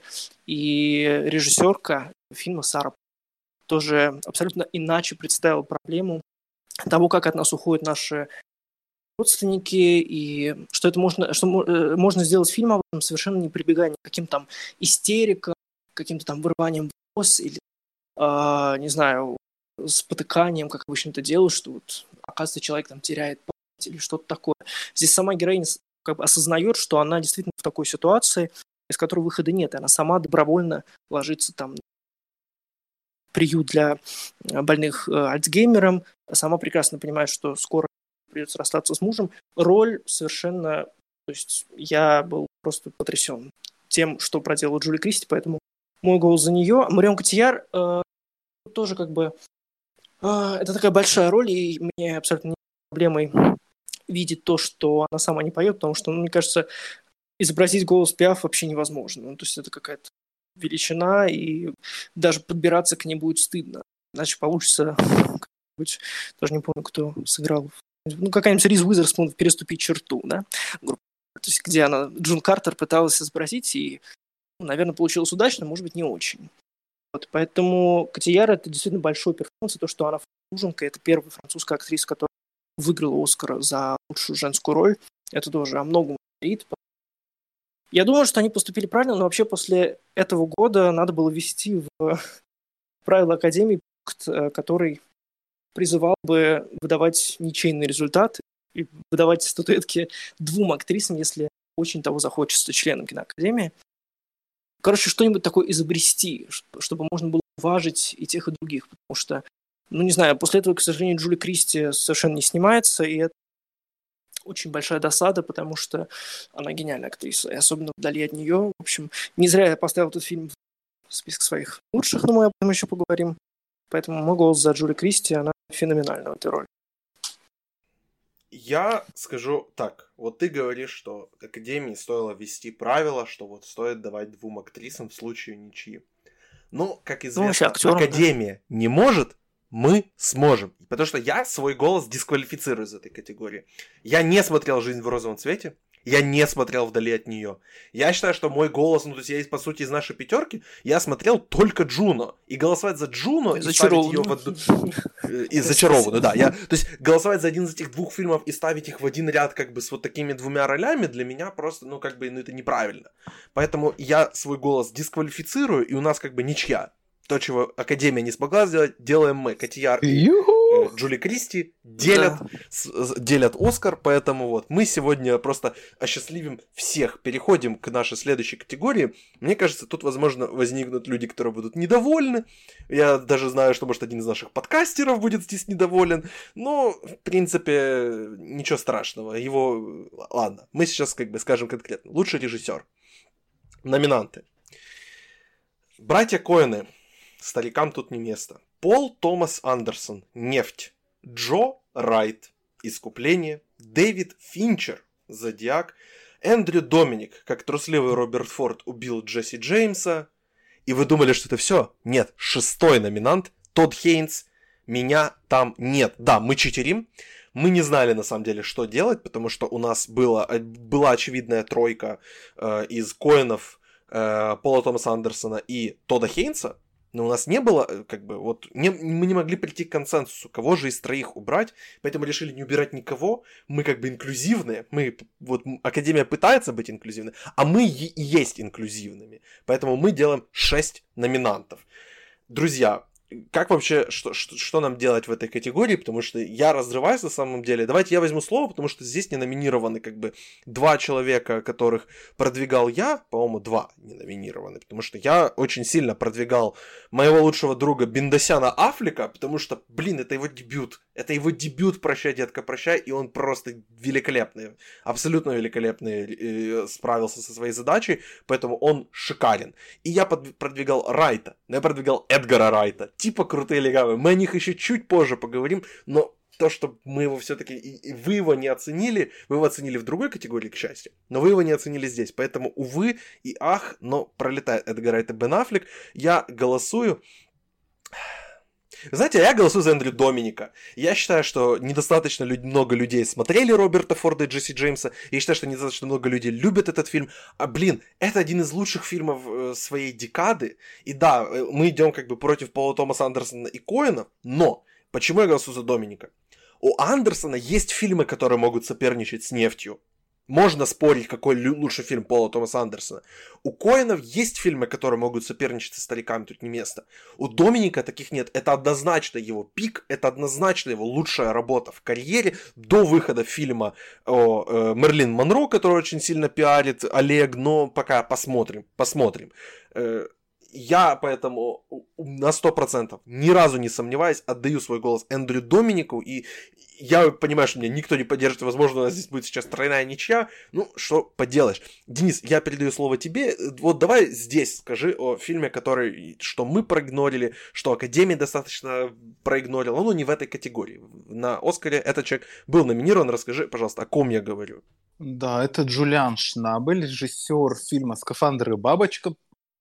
Э, интересно, что он, э, будучи, в общем-то, французским режиссером, э, получил «Золотой глобус» в том году. То есть, несмотря на то, что тут были Коун и Пол Томас Андерсон, он внезапно ворвался в наградной сезон и просто ни с того ни с сего взял одну из ключевых наград. Ну, как бы мы к «Глобусу» не относились, но все-таки он таковой наградой является. Um, ну, мне очень жаль, что э, этот фильм у нас не прошел. Я его очень сильно люблю. Мне кажется, что именно режиссура здесь очень примечательная. Вот именно сама съемка от первого лица, грубо говоря, она очень привлекает внимание и драматургия, и операторская работа, в общем, само решение тоже этой истории про больного человека, оно очень нетипичная. Я вообще не люблю такие воодушевляющие фильмы там про преодоление. В общем, все вот это, всю эту мутатень, честно говоря, я не перевариваю, но в данном случае вот то изящество, с которым история была подана, это впечатляет. Ну и этот режиссер потом, спустя десятилетия, снял прекрасный фильм «Ван Гог на пороге вечности», э, который подарил номинацию Уильяму Дефо, но которого, к сожалению, обошел Рами Малик. Вообще, конечно, история Академии не самая справедливая, как мы можем э, наблюдать.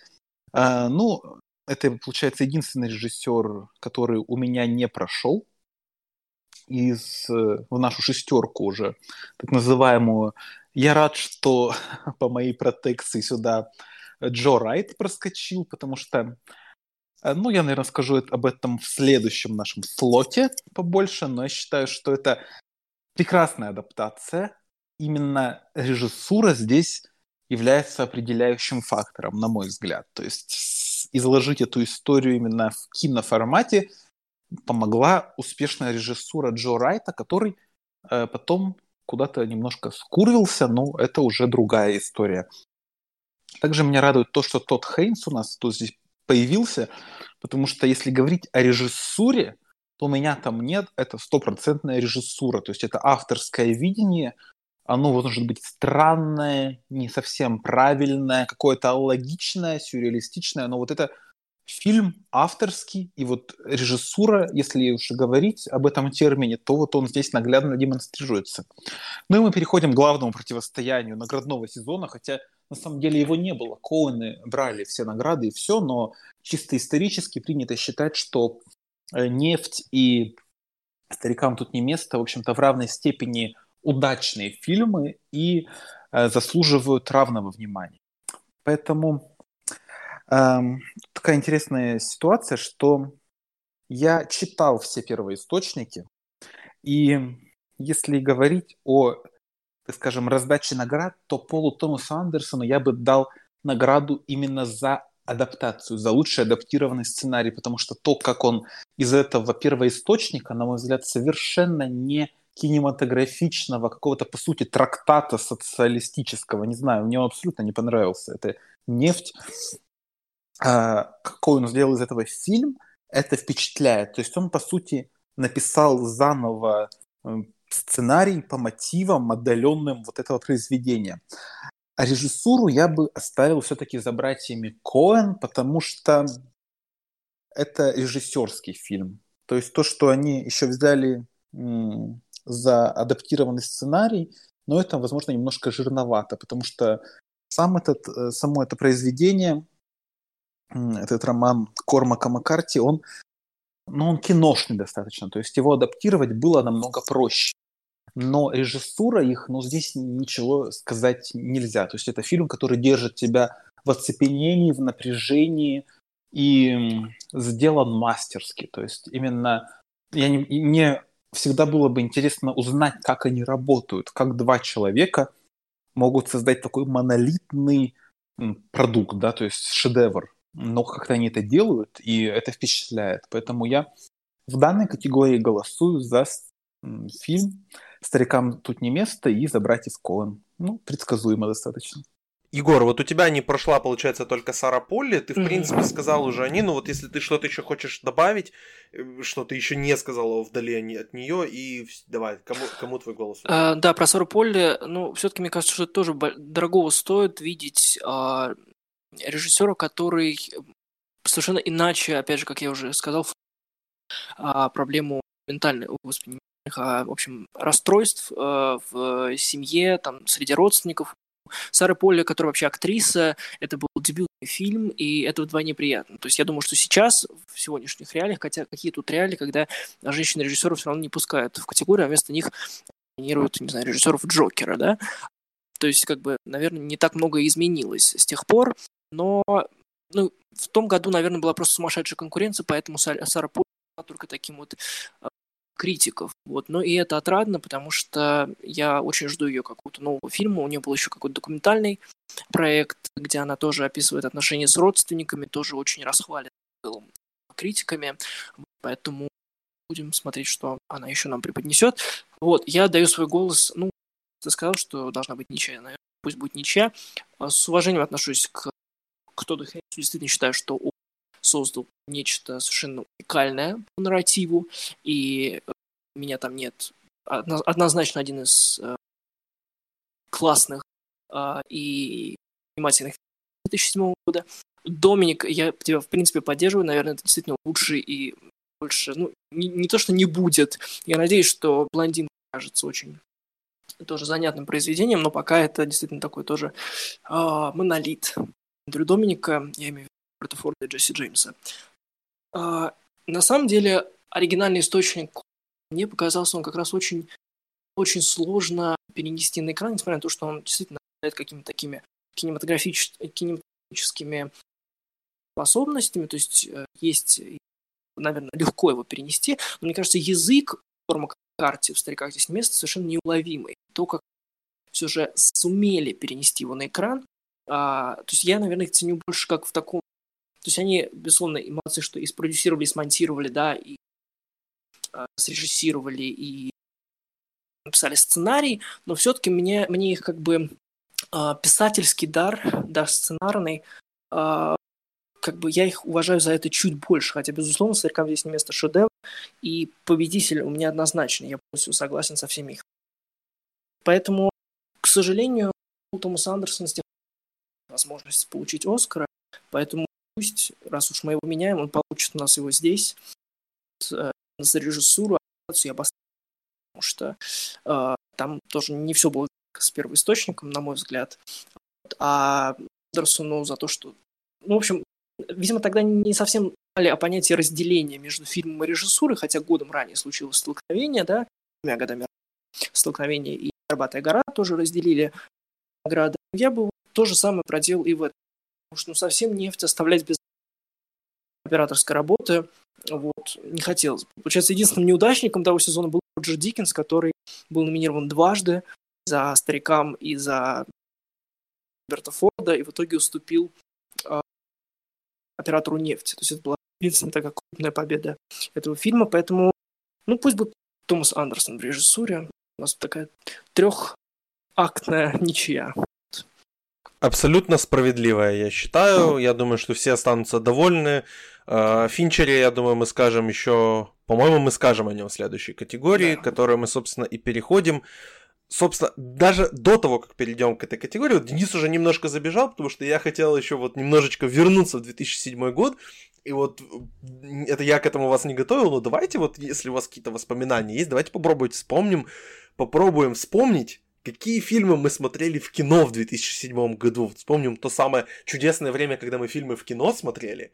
И я, если честно, вспомнил только два фильма, которые я смотрел в том году в кино. Я тогда еще не особо интересовался, но и мне было 11 лет, поэтому как бы в кино особо сам не сходишь, а я в кино обычно хожу один. Я смотрел два фильма в кино. Это был диснеевский фильм «Мост в Терабитию», и мне он не понравился, потому что там рассказывали о том, какие пауки классные, с чем я категорически не согласен, поэтому абсолютно нет. А второй фильм, который я смотрел, называется «Симпсоны в кино». Э, вспоминая о нем, это вряд ли очень хороший фильм, но мне тогда я получил огромное удовольствие от его просмотра тоже. Было, было классно. Поэтому да, Аляска, вот это вот все, и как бы шутки над э, книгой Стивена Кинга Купол, под куполом, вернее. Поэтому очень, очень забавно. Мне, бы, мне тогда понравилось. Вы вот вы можете вспомнить, какие, можете вспомнить, какие фильмы вы смотрели, собственно, 13 лет назад в кино? Я помню, что это был лак для волос. Я прям помню. Потому что, ну, ну, это такой уже и с кино связанный фильм, и частью нашей семьи, поэтому, да, точно был он. И я помню, что это был еще Гарри Поттер Орден Феникса. То есть это был какой-то ранний сеанс, точнее, нет, поздний сеанс, но я имею в виду, что он прям сразу после премьеры что мы пошли с отцом, то ли с кем-то еще, и, в принципе, ну, видно, что уже не тот Поттер, а, как мне показалось, барахлил. Что-то еще я не припомню. Тоже мне было тогда не совсем много лет, как тебе. В общем, на какие-то шедевры мы ходить не могли. Точнее, я ходить тоже не мог, потому что это было бы странно. То есть, как бы, если бы пошел на нефть, тем более один, ну, тебя бы не пустили, мне ну кажется, ну, да. просто на сеанс. Хотя помню, что я ходил на облачный атлас, вышел, правда, уже гораздо позже, но э, я помню, что там был рейтинг 18+, и мне было явно не 18, вот, и я как-то спокойно проскочил. Может, ты старше выглядел? Вряд ли, но, наверное, возможно. Мне кажется, фильм «Облачный атлас» стоит показывать с рейтингом 65+, как, снот, как снотворное, поэтому... Нет, он, он хорош, просто там еще э, ситуация была очень дополнена тем, что зашла какая-то мама с ребенком, и там пошли сцены гей-секса. И то, с какой скоростью она вылетела оттуда, это тоже было интересно. Дать. Поэтому пересмотрите «Облачный атлас». Кто еще? Лучше не, лучше не надо, не смотрите «Облачный атлас». Это моя, моя личная рекомендация не смотреть его. Денис, ты вот еще вспомнишь какие-то, на которые ты ходил? Ну, я просто открыл Википедию, типа самые э, кассовые фильмы года, и я, ну, стыдно признаться, но я смотрел их почти все в кино. Мне тогда было, сколько мне было, 13 лет. Я, наверное, самый престарелый здесь. Я и тогда вышли первые трансформеры. И я помню, что я ходил на них со своим двоюродным братом, которому на тот момент было лет семь, и он был так этим впечатлен, а мне это так дико не нравилось, и вот именно в тот момент я понял, что я уже начинаю стареть. То есть у меня мне в 13 лет уже начался первый э, моральный кризис, то есть я на фильме «Трансформеры» я вдруг понял, что я как-то параллельно с мейнстримом иду, возможно. Но Такой здесь... маленький, а уже эстет. Да, я, то есть как бы уже что-то пошло, пошло дело, понимаешь? Я, кстати, тоже вспомнил, я тоже ходил на трансформеров в кино, и мне понравился этот фильм. Все, что может... Я помню, я ходил на третью часть, по-моему, но она была, конечно, откровенным просто провалом. Вот там нет, там уже совсем печально все было. Да, и этот год примечателен тем, что тут э, третьи фильмы вышли. Третий Шрек, третий Человек-паук и третий Пираты Карибского моря. Я все это смотрел, и, ну, я уж не помню про свои впечатления, наверное, мне это все очень даже нравилось, но, тем не менее, наверное, это было неплохое время все-таки. Хотя вот, а, и Рататуй, вот, вот что я хочу отметить особенно ярко, это, наверное, до сих пор остается ну, одним из моих самых любимых мультфильмов, который вот я посмотрел именно в кинотеатре в момент их выхода. Мне кажется, это такая, ну, просто замечательная картина, теплая и вне времени. Ее было не стыдно смотреть, то есть, ну, как бы мне было 13 лет, ходить на мультик уже было типа западло. Ну, как бы считалось, что там, ну, «Пираты Карибского моря» топ, а типа какой-то мультфильм флоп. Но я но вот «Рататуй», мне кажется, это тот вариант, когда не стыдно было на него сходить, и он мне как тогда нравился, так и сейчас нравится. Так что среди этого кассового шлака топ-10 на Википедии вот затесался такой шедевр, который также Оскар получил, который мы не обсуждаем сегодня, но он очень да. заслуженный. Да, лучший анимационный он получил, но мы еще о Рататуй поговорим. Я, кстати, Рататуй тоже в кино смотрел, сейчас вспомнил об этом. Мы, я ходил с мамой и с ее друзьями, и маме не понравилось, потому что странно было бы, если бы ей понравился фильм о крысе, которая что-то готовит, что у меня мама такой очень конвенциональный зритель, ей должно быть максимально приземленный фильм, чтобы ей понравилось, потому что любой какой-то там жанровое что-то такое, все, и она сразу отключается, поэтому ей это, ей это не зашло, мне было очень-очень-очень даже. И Человек-паук 3 тоже смотрел смотрел в кино, и мне он даже тогда не понравился, поэтому вот. Мне, кстати, Танцы Тоби Магуайра мимо. Это, это, кстати, я вот как сейчас помню, это прям такое что-то было очень классно сделано. То есть его принято пугать и считать, что он хуже первых там частей, а по мне так «Пираты третьи», они, во-первых, такой трехчасовой эпик, вот, и можно легко уснуть, но мне было прям интересно. Я сейчас помню первую сцену оттуда, то есть это тоже было классно. И я, по-моему, тоже ходил на Шека третьего, мне тоже не понравился. То есть вот такие вот откровения в прямом эфире. Вот оно как происходит. Давайте тогда переходить уже наконец-то к основной нашей категории. Называется «Лучший фильм». У нас сегодня вышло, если мы в режиссерской докинули один, здесь мы могли номинировать 10, но в итоге наше голосование, мы ругаем Академию, что вот можно было номинировать 10, а вы номинируете мало, и мы что делаем? Мы номинируем 9 фильмов, когда могли 10. Поэтому, увы, наши номинанты. Старикам тут не место. Нефть. Искупление. Типа крутые легавые. Наконец-то. Приют. Рататуй. Меня там нет. Зодиак и Джуно. Из основных, то есть э, в 2008 году номинировали 5 фильмов всего, тогда не было еще правила, что до 10 можно номинировать. Не номинировали мы из этой пятерки только Майкла Клейтона, и вообще не жаль. Поэтому мне, мне норм. Э, ребят, я вот в принципе, кто хочет из вас, тот и возьмите слово. Расскажите мне, пожалуйста, про фильм «Приют», потому что я знаю, кто такой Джей Байона по вот последнему двух, двум фильмам. Но вот э, это его как бы первый фильм. Смотреть его, естественно, не буду, потому что это хоррор. По крайней мере, я прочитал о том, что это хоррор, поэтому, может, вы меня убедите, что нет, что ты, там он не страшный совсем, и, может быть, я тогда его посмотрю, но вообще не настроен. У нас, он у вас не фигурировал в ваших пятерках, там, даже шестерках, где вы их озвучивали, ни в одной из предыдущих категорий, и тут внезапно вы оба его ставите, в лучший фильм. Как так случилось и, и почему вообще? Что, что это за фильм? Кто хочет взять слово? Денис, давай, я хочу послушать. Ой, ну это фильм, на самом деле это не такой уж хоррор, это такая, ну, мистическая история, достаточно светлая на самом деле. То есть э, спустя там годы вышел фильм «Бабадук», почему-то он был очень обласкан критиками, и вот он, мне кажется, во многом на приюте основывается. Тут в центре сюжета тоже э, мать и ее ребенок довольно странненький. И, в общем, они в старом доме там заброшенном, ну, в приюте, грубо говоря, бывшем, находятся, и там происходят такие типа паранормальные вещи. Вообще, вот это описание, которое я сам дал, я бы никогда не подумал, что мне фильм подобный может понравиться. Но он настолько, не знаю, теплый, как ни, ни странно, э, светлый в своем посыле, возможно. Поэтому, не знаю, он мне очень понравился. Тут в продюсерах значится Гильермо Дель Торо, и мне кажется, его дух здесь э, присутствует. Ну и говоря вот как бы про другие пятерки, то вот одна из актрис, ну, главную роль, которую играет э, Белен Руэда, вот, ну, она лично в моей где-то там, может, шестерки, семерки бы, вот она бы могла фигурировать. То есть там очень сильная центральная женская роль.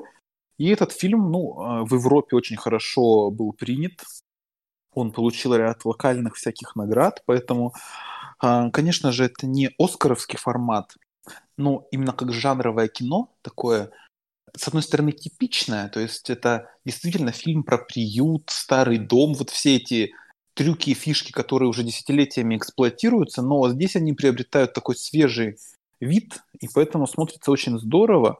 И, не знаю, мне кажется, его стоит посмотреть даже не фанатом жанра, потому что это реально возможность оценить жанр хоррора с другой стороны. Он страшненький, но, так скажем, пугалки вот эти, они не являются самоцелью повествования. Он о чем-то другом, о каких-то ценностях, возможно, там, теплоте и так далее. То есть поэтому м- я его всем крайне рекомендую. Я, блин, очень рад, что Егор тоже за него проголосовал, и мы можем про него вот сейчас сказать и порекомендовать людям. Так.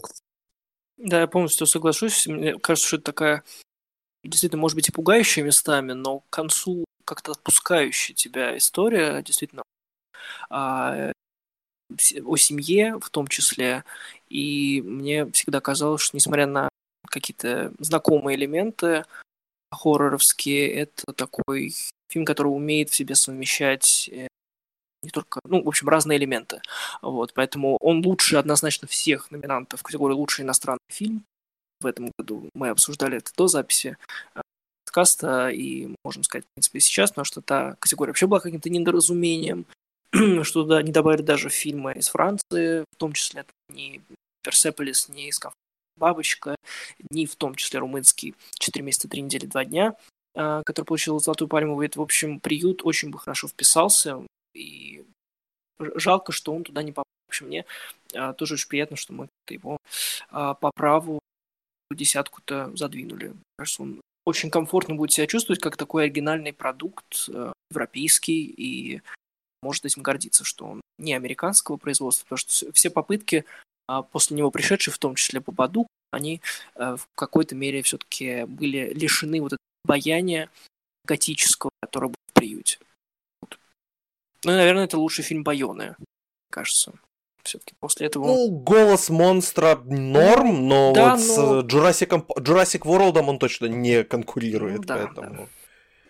Там точно. Давайте тогда вот по поэтапно пройдемся по каждому. В принципе, по Джуну мы сказали. Я думаю, мне добавить как-то нечего. Телефон с гамбургером я куплю тоже обязательно. Э, вот как раз скоро на новую квартиру буду переезжать, смогу ругаться на, нормально в подкастах. Ну, вот это вот, все вот эти вот бонусы. Да, я перееду из нераскрытой локации за пределами Киева, в, наконец-то вернусь в Киев. Ну, так вот, извините, отвлекся. Зодиак. Э, я сказал по Дауни-младшему, вот ты продвигал сильно, Егор, э, Финчера. Давай тогда ты вот добавь что-нибудь, пожалуйста, про Зодиак. Тоже, да, абсолютно, мне кажется, уже ставший культовым фильм, э, задавший вам, то есть положивший основу для сериала «Охотник за разумом», который тоже снимает Финчер, много продюсирует его. А, ну, тут даже нечего сказать, то есть это мастерство, которое, ну, не пропьешь, что называется. И Финчер доводит до какого-то максимума а, повествования своего этого детективного триллера. А, ну и, конечно, то, к чему мы идем весь фильм, чтобы узнать, ну, кто же Зодиак, а он идет очень долго, прям в традициях Финчера, все очень, все очень так неспешно раскрывается, никакого э, тарсиса, удовлетворения, которое могли бы мы испытать да, при просмотре детективного фильма, лично мы не испытываем. И этим, конечно, Финчер полностью опрокидывает неподготовленного зрителя, и за это мы тоже его все любим. Циничность некую, а, то, что неподготовленного зрителя окунает совершенно другие формы. А, поэтому не задя... Ну, как я уже сказал, этот фильм, который уже в руках не то чтобы узких, то есть они, то есть довольно много фанатов Финчера, он уже очень популярен, популярен и известен, и, конечно, его все тоже любят вот за эту, скажем так, некую незавершенность, да, то есть то, что мы ожидаем увидеть одно, а видим совершенно другое. Поэтому я рад, что совершенно фильм не был замечен на дарах наградного сезона, и это тоже, что называется, Shame on You, академики, и другие э, инстанции, вот. Но это совершенно не этого факта, что это один из лучших, наверное, может быть, даже самый лучший фильм Финчера, ну, много для меня, частично. Конечно же, никто не попрет против Байтовского, который многие хейтят, да, я Еще... попру вообще легко ну, попру да, да, я понимаю, него. что тоже вызывает спор, но этим они хороши его фильмы, что они если они вызывают такую полемику, значит, уж какие-то струны они точно затронули, и раз уж их так все активно могут и ненавидеть, и обожать, это тоже говорит о том, что он уже режиссер культовый, и «Зодиаком» он это подтверждает. Вот поэтому... С Зодиаком такая тема, что он как бы затесался, по сути, между периодами Финчера, потому Да, что да, да. его ранний период, он такой многими почитаемый, то есть там вот «Семь», «Бойцовский клуб», вот эти вот все фильмы, которые многие носят на руках и прям вот его любят. Да, там практически никто не говорит о «Комнате страха», ну, ну, Очень не плохо, знаю, что не просто- говорят. Да, я, не, я это единственный фильм. Финчера, который я не смотрел. Я не знаю почему. Но вот так, ну, «Чужой за три» я не считаю его. там, не знаю. ну, Да. вроде странно. Не-не-не, ну Кристен Стюарт я люблю, это одна из моих любимых актрис, поэтому как Ну, бы... я имею в виду, э, большинство не любит, может быть, этот фильм из-за Кристен А, ну Стюарт, да, какие-то там вполне возможно. Ну, там Джо- Джоди Фостер, и там Джаред Лето все Да, тот же, да, и да. там Форст Уитакер, по-моему. В общем, не знаю, почему не говорят об этом фильме, но вот Зодиак, о нем как бы... То есть это странный проект, в принципе, и он вот идет перед тем, как бы, второй коммерциальной волной Финчера, то есть у него следующий фильм это, по-моему, «Социальная сеть», у него Да, следующий да. фильм. Потом у него там «Девушка с татуировкой дракона», и «Исчезнувшая», потом у него идет нетфликсовский его вот этот весь период, который до сих пор продолжается. И как бы а Зодиак, он где-то там вот застрял между этими двумя периодами, которые там любят дети 90-х и любят дети, то есть современные просто любители кино. А Зодиак в основном почитаемый такими как эстетами. Поэтому вот, может, как раз поэтому здесь мы его и продвинули. Не, нет, В я думаю, что не принципе- только эстетами. Я видел реально много людей, которые претендуют на какие-то там кинематографические изыски, но они вот, вот любят Финчера и любят конкретно Зодиака. То есть, мне кажется, это такая улучшенная версия Семи. То есть в Семи он все-таки, ну, его клипмейкерское прошлое, оно как-то дает о себе знать. То есть он такой более бодрый, да, и мы там, когда видим убийцу Кевина Спейси, да, ну, в исполнении Кевина Спейси, мы понимаем, что мы сами испытываем некий такой катарсис, катарсис, ну, вот. А Зодиак это, конечно, такая расширенная, такая тянущая версия, которая никакого творения не дает. Но тем не менее, смотреть не очень интересно. Ну и актеры, конечно, там Дауни еще и, конечно же, Джерин Холл. И вообще он умеет тоже еще работать с актерами, мучает их последнего, блядь, там с 87 раза переписывает свои дубли. Что, в принципе, да, я согласен, что он такой вот застрявший какой-то фильм.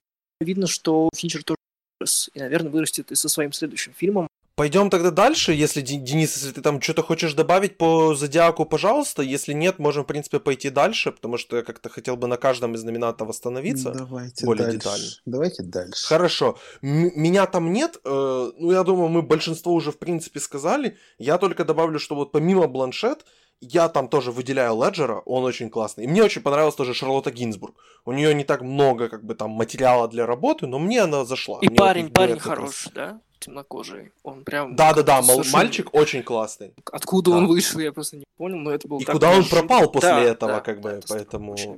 Куда-то непонятно вообще, куда пропал. Поэтому... Его там Да, нет. э, Рататуй. в общем, да. Мгм. Вот, его... Хорошо, хорошо. Рататуй. Я считаю, что од- однозначно этот фильм был бы в десятке, если бы тогда раздавали 10 номинаций, хотя кто его знает на самом деле, какое Да было был бы, конечно. да. к анимации, но это действительно выдающийся, это, наверное, мой любимый фильм Pixar, наверное. То есть я, я особо не задумывался над этим, возможно, я какой-то другой поставлю выше, там есть головоломка, есть Коко, но вот так на вскидку Рататуй это, наверное, мой любимый фильм Pixar, поэтому его не отметить здесь нельзя было просто, поэтому ну, это шикарное кино вообще. Поэтому Денис уже, в принципе, все по нему сказал. Если кто еще добавить что-то хочет, пожалуйста. Ну, нет, он, он хорош, но я как-то ценю другие проекты чуть сильнее. Ну, тоже, не знаю, суперсемейка, она для меня как-то чуть выше. Хотя, конечно же, может быть, надо просто пересмотреть Рататуй.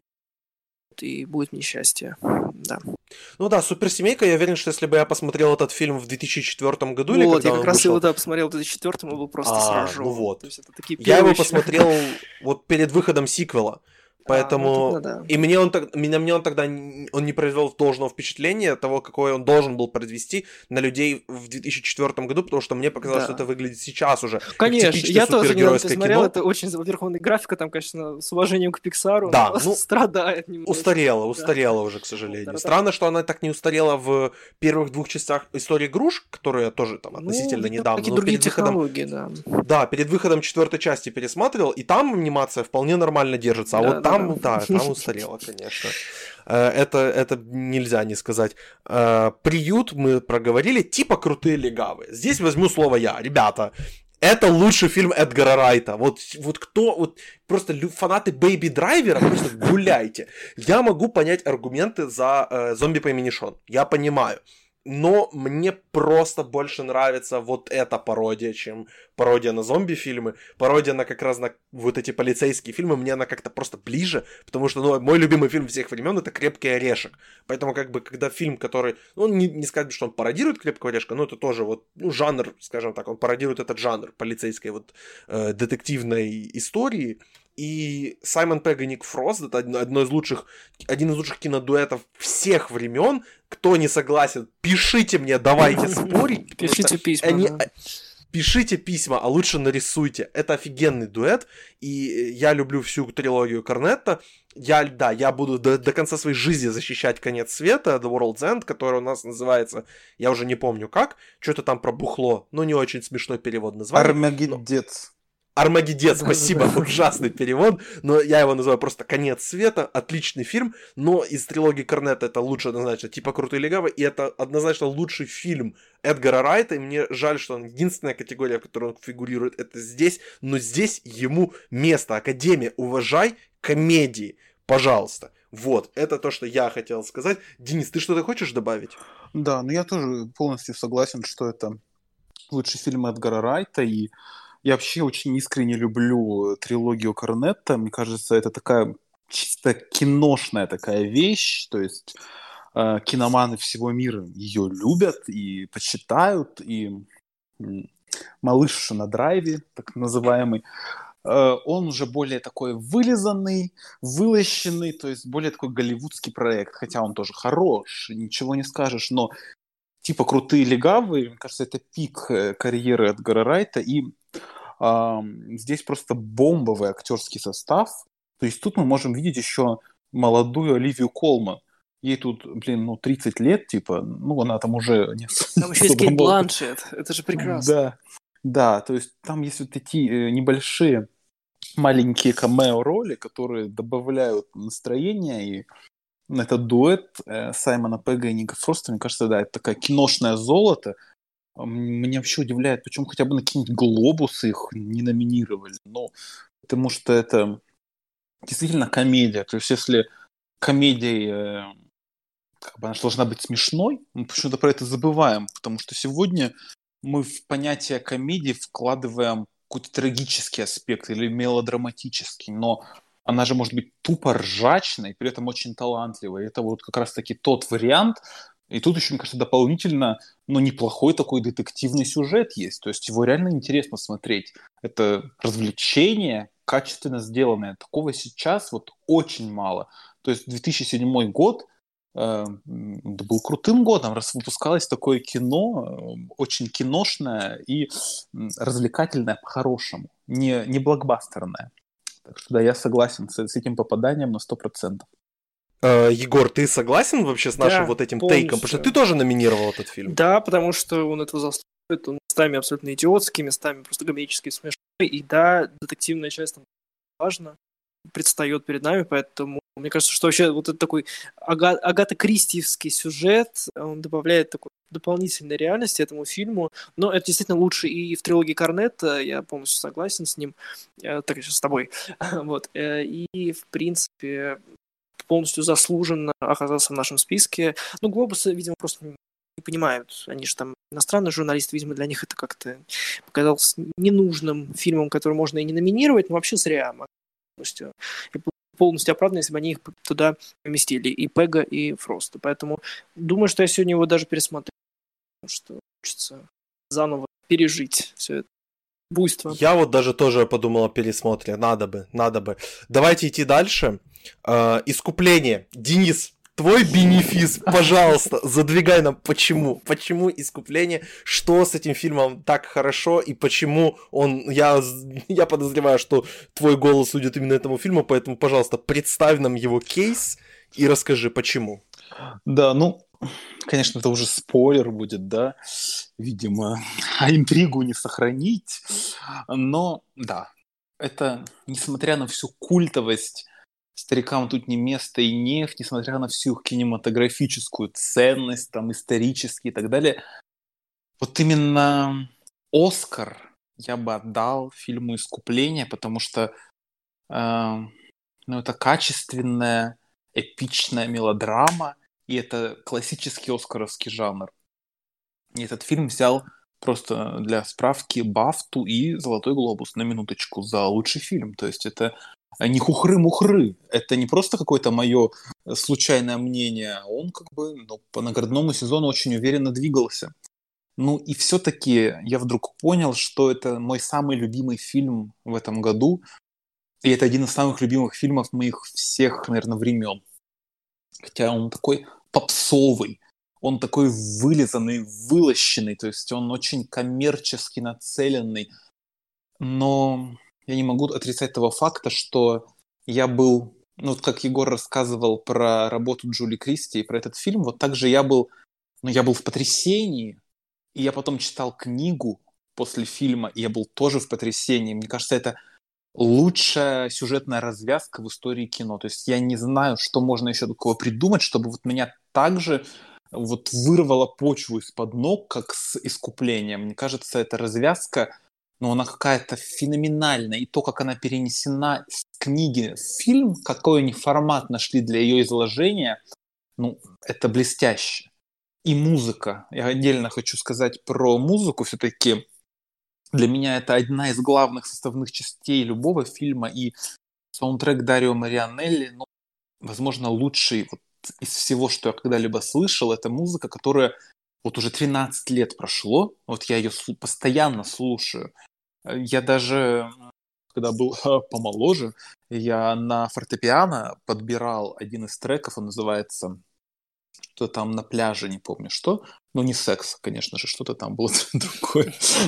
О, господи!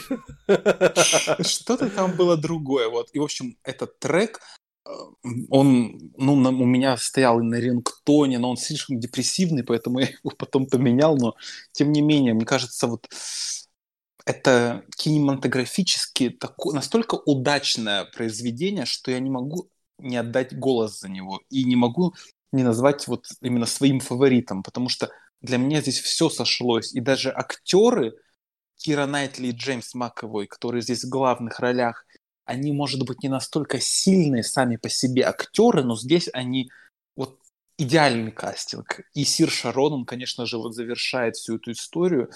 Эм, ее вот эти глаза невероятные. И то, как это все перекликается с самой книгой. Поэтому я считаю, что несмотря на всю культовость «Старикам тут не место» и «Нефти», для меня наибольшей полнотой, вот такой кинематографической, обладает именно «Искупление». Потому что здесь все компоненты удачные. Э, нет, я не хочу сказать, что в «Старикам тут не место» есть что-то неудачное. Нет, это один из выдающихся фильмов, и он ну, заслуженно получил этот Оскар. То есть это один из самых крутых Оскаров в истории, тут не поспоришь. Но я в этом году был бы за более такой традиционный выбор, вот такой эпичной мелодрамы. Э, поэтому не знаю, как еще себя оправдать. Я понимаю, что, наверное, какие-то такие э, эстеты не должны голосовать за такие фильмы, потому что они объективно уступают старикам тут не место искупления. Я понимаю, что с точки зрения сложности постановки, каких-то актерских работ, конечно же, старикам тут не место в выигрыше. И воздействие, в принципе, на историю кино. Искупление в данном случае повторяет, уже, возможно, идет по стопам унесенных ветром, английского пациента, но для меня это вот вершина такого жанрового сегмента эпической военной там мелодрамы все-таки. Поэтому это один из моих самых любимых фильмов. Возможно, это guilty pleasure сегодня уже будет считаться, э, но все-таки все я голосую за него э, и понимаю, что, наверное, это не совсем правильно, но по-другому я не могу поступить. Поэтому мой голос за лучший фильм именно – это «Искупление». Вот так. Вот так вот происходит у нас. Э, Егор, последние два фильма, мы, в принципе, о них сегодня поговорили уже достаточно. Мне кажется, нам концентрироваться на них и что-то еще добавлять отдельно не стоит. Поэтому давай сразу перейдем к твоему голосу. И кого же ты все-таки награждаешь? Здесь? Я полностью, ну, как уже Денис сказал, это один из тех выборов Академии, с которыми нельзя поспорить. Э, за прошедшие 20 лет точно.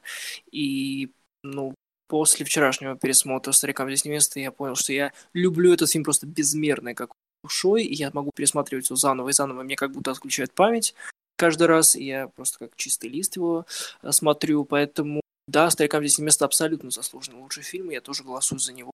«Нефть», возможно, требует, опять же, пересмотра, чтобы по-новому оценить, но а, все-таки это две разные истории, а истории о том, что от судьбы не убежишь, которая, в принципе, описана «Старикам здесь не место», и то, как она исполнена, они гораздо ближе. Поэтому «Старики», «Коины» — это ваш абсолютно точно шедевр, и хорошо, что э, они получили именно как продюсеры еще свой а, Оскар, потому что э, с 84 года я недавно пересматривал их первый фильм, который просто кровь, где режиссером является только один Джоэл Коэн, а Итан там в сценаристах, продюсерах, но вот мне кажется, что именно их тандем и обеспечивает вот эту вот, э, не знаю, шедевральность, кинематографичность, многослойность абсолютно.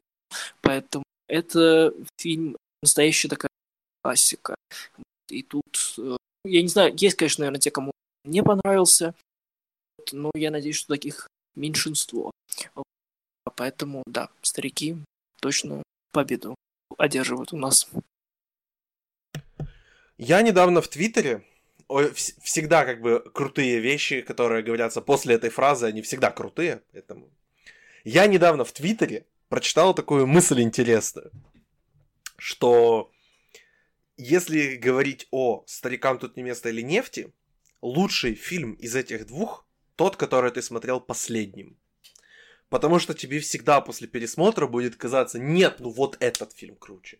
И потом ты пересматриваешь второй, нет, ну, все-таки он круче. Ну я нет, вот я могу так... чуть-чуть не согласиться, потому что даже когда я смотрел первый раз «Нефтика» и пересматривал потом через годы и годы и так далее, мне все-таки не хватало вот э, какого-то элемента, который присутствовал в Конов. Я не говорю сейчас про там интригу, да, про там, не знаю, вот это вот э, про саспенс, который пронизывает стариков. Все-таки в нефти при всех его достоинствах потому что это действительно уже тоже новая классика, и все ее любят и так далее, все-таки, даже если я пересмотрел его после «Стариков» вчера, у меня «Старики» занимают уже какое-то место. Это вот, когда мы рассказывали, прошлый, по подкаст, мы говорили о тех шедеврах, которые ценим. Ну, там, наши любимые фильмы и так далее. Из 70-х, в том числе. Вот. И ты сказал, что это как бы э, шедевр это тот, тот фильм, который ты можешь пересматривать вечно. И в принципе я тогда с тобой позволил себе не согласиться, потому что, ну, я могу посмотреть один достаточно. И это тоже правда. Но старики почему-то вот под эту постоянного пересмотра, как это полностью... Мне, я не знаю, как это получается, я могу все остальные фильмы, которые пересматриваю, вспомнить совершенно случайно, то есть я каждое движение, а с стариками, то есть они удивляют меня каждый раз. И я не уверен, что с нефтью у меня такое получится, потому что тут все-таки ну, не в пересмотре дела, а это вот симпатии, которые работают годами, и старики как эту симпатию очень сильно поддерживают. Нефть тоже монументально, поспоришь, но вот на лучший фильм она, мне кажется, не тянула. С режиссерской точки зрения, пожалуйста, ну, как я и сказал, Андерсон, мне кажется, полностью заслужил. Но старики, вот они как... Это такой портрет той Америки, причем там же в 80-х дело происходит в стариках, но этого не поймешь. То есть это такой портрет целого поколения и даже будущего. Поэтому за это респект и... Вполне возможно, но, но я по сути, как бы это все подводил к тому, чтобы сказать, что я голосую за старикам тут не место. Молодец. Потому что я его смотрел последним. И это действительно, мы его с Олегом, по-моему, брали для одного из выпусков раньше было лучше. И это действительно крутейшее кино. И я все еще, вот несмотря ни на что, я всегда проголосую за него. Мой вторым, вторым вариантом остаются типа крутые легавые, просто потому что, ну, потому что вы понимаете, кто я такой и что я люблю, какие фильмы.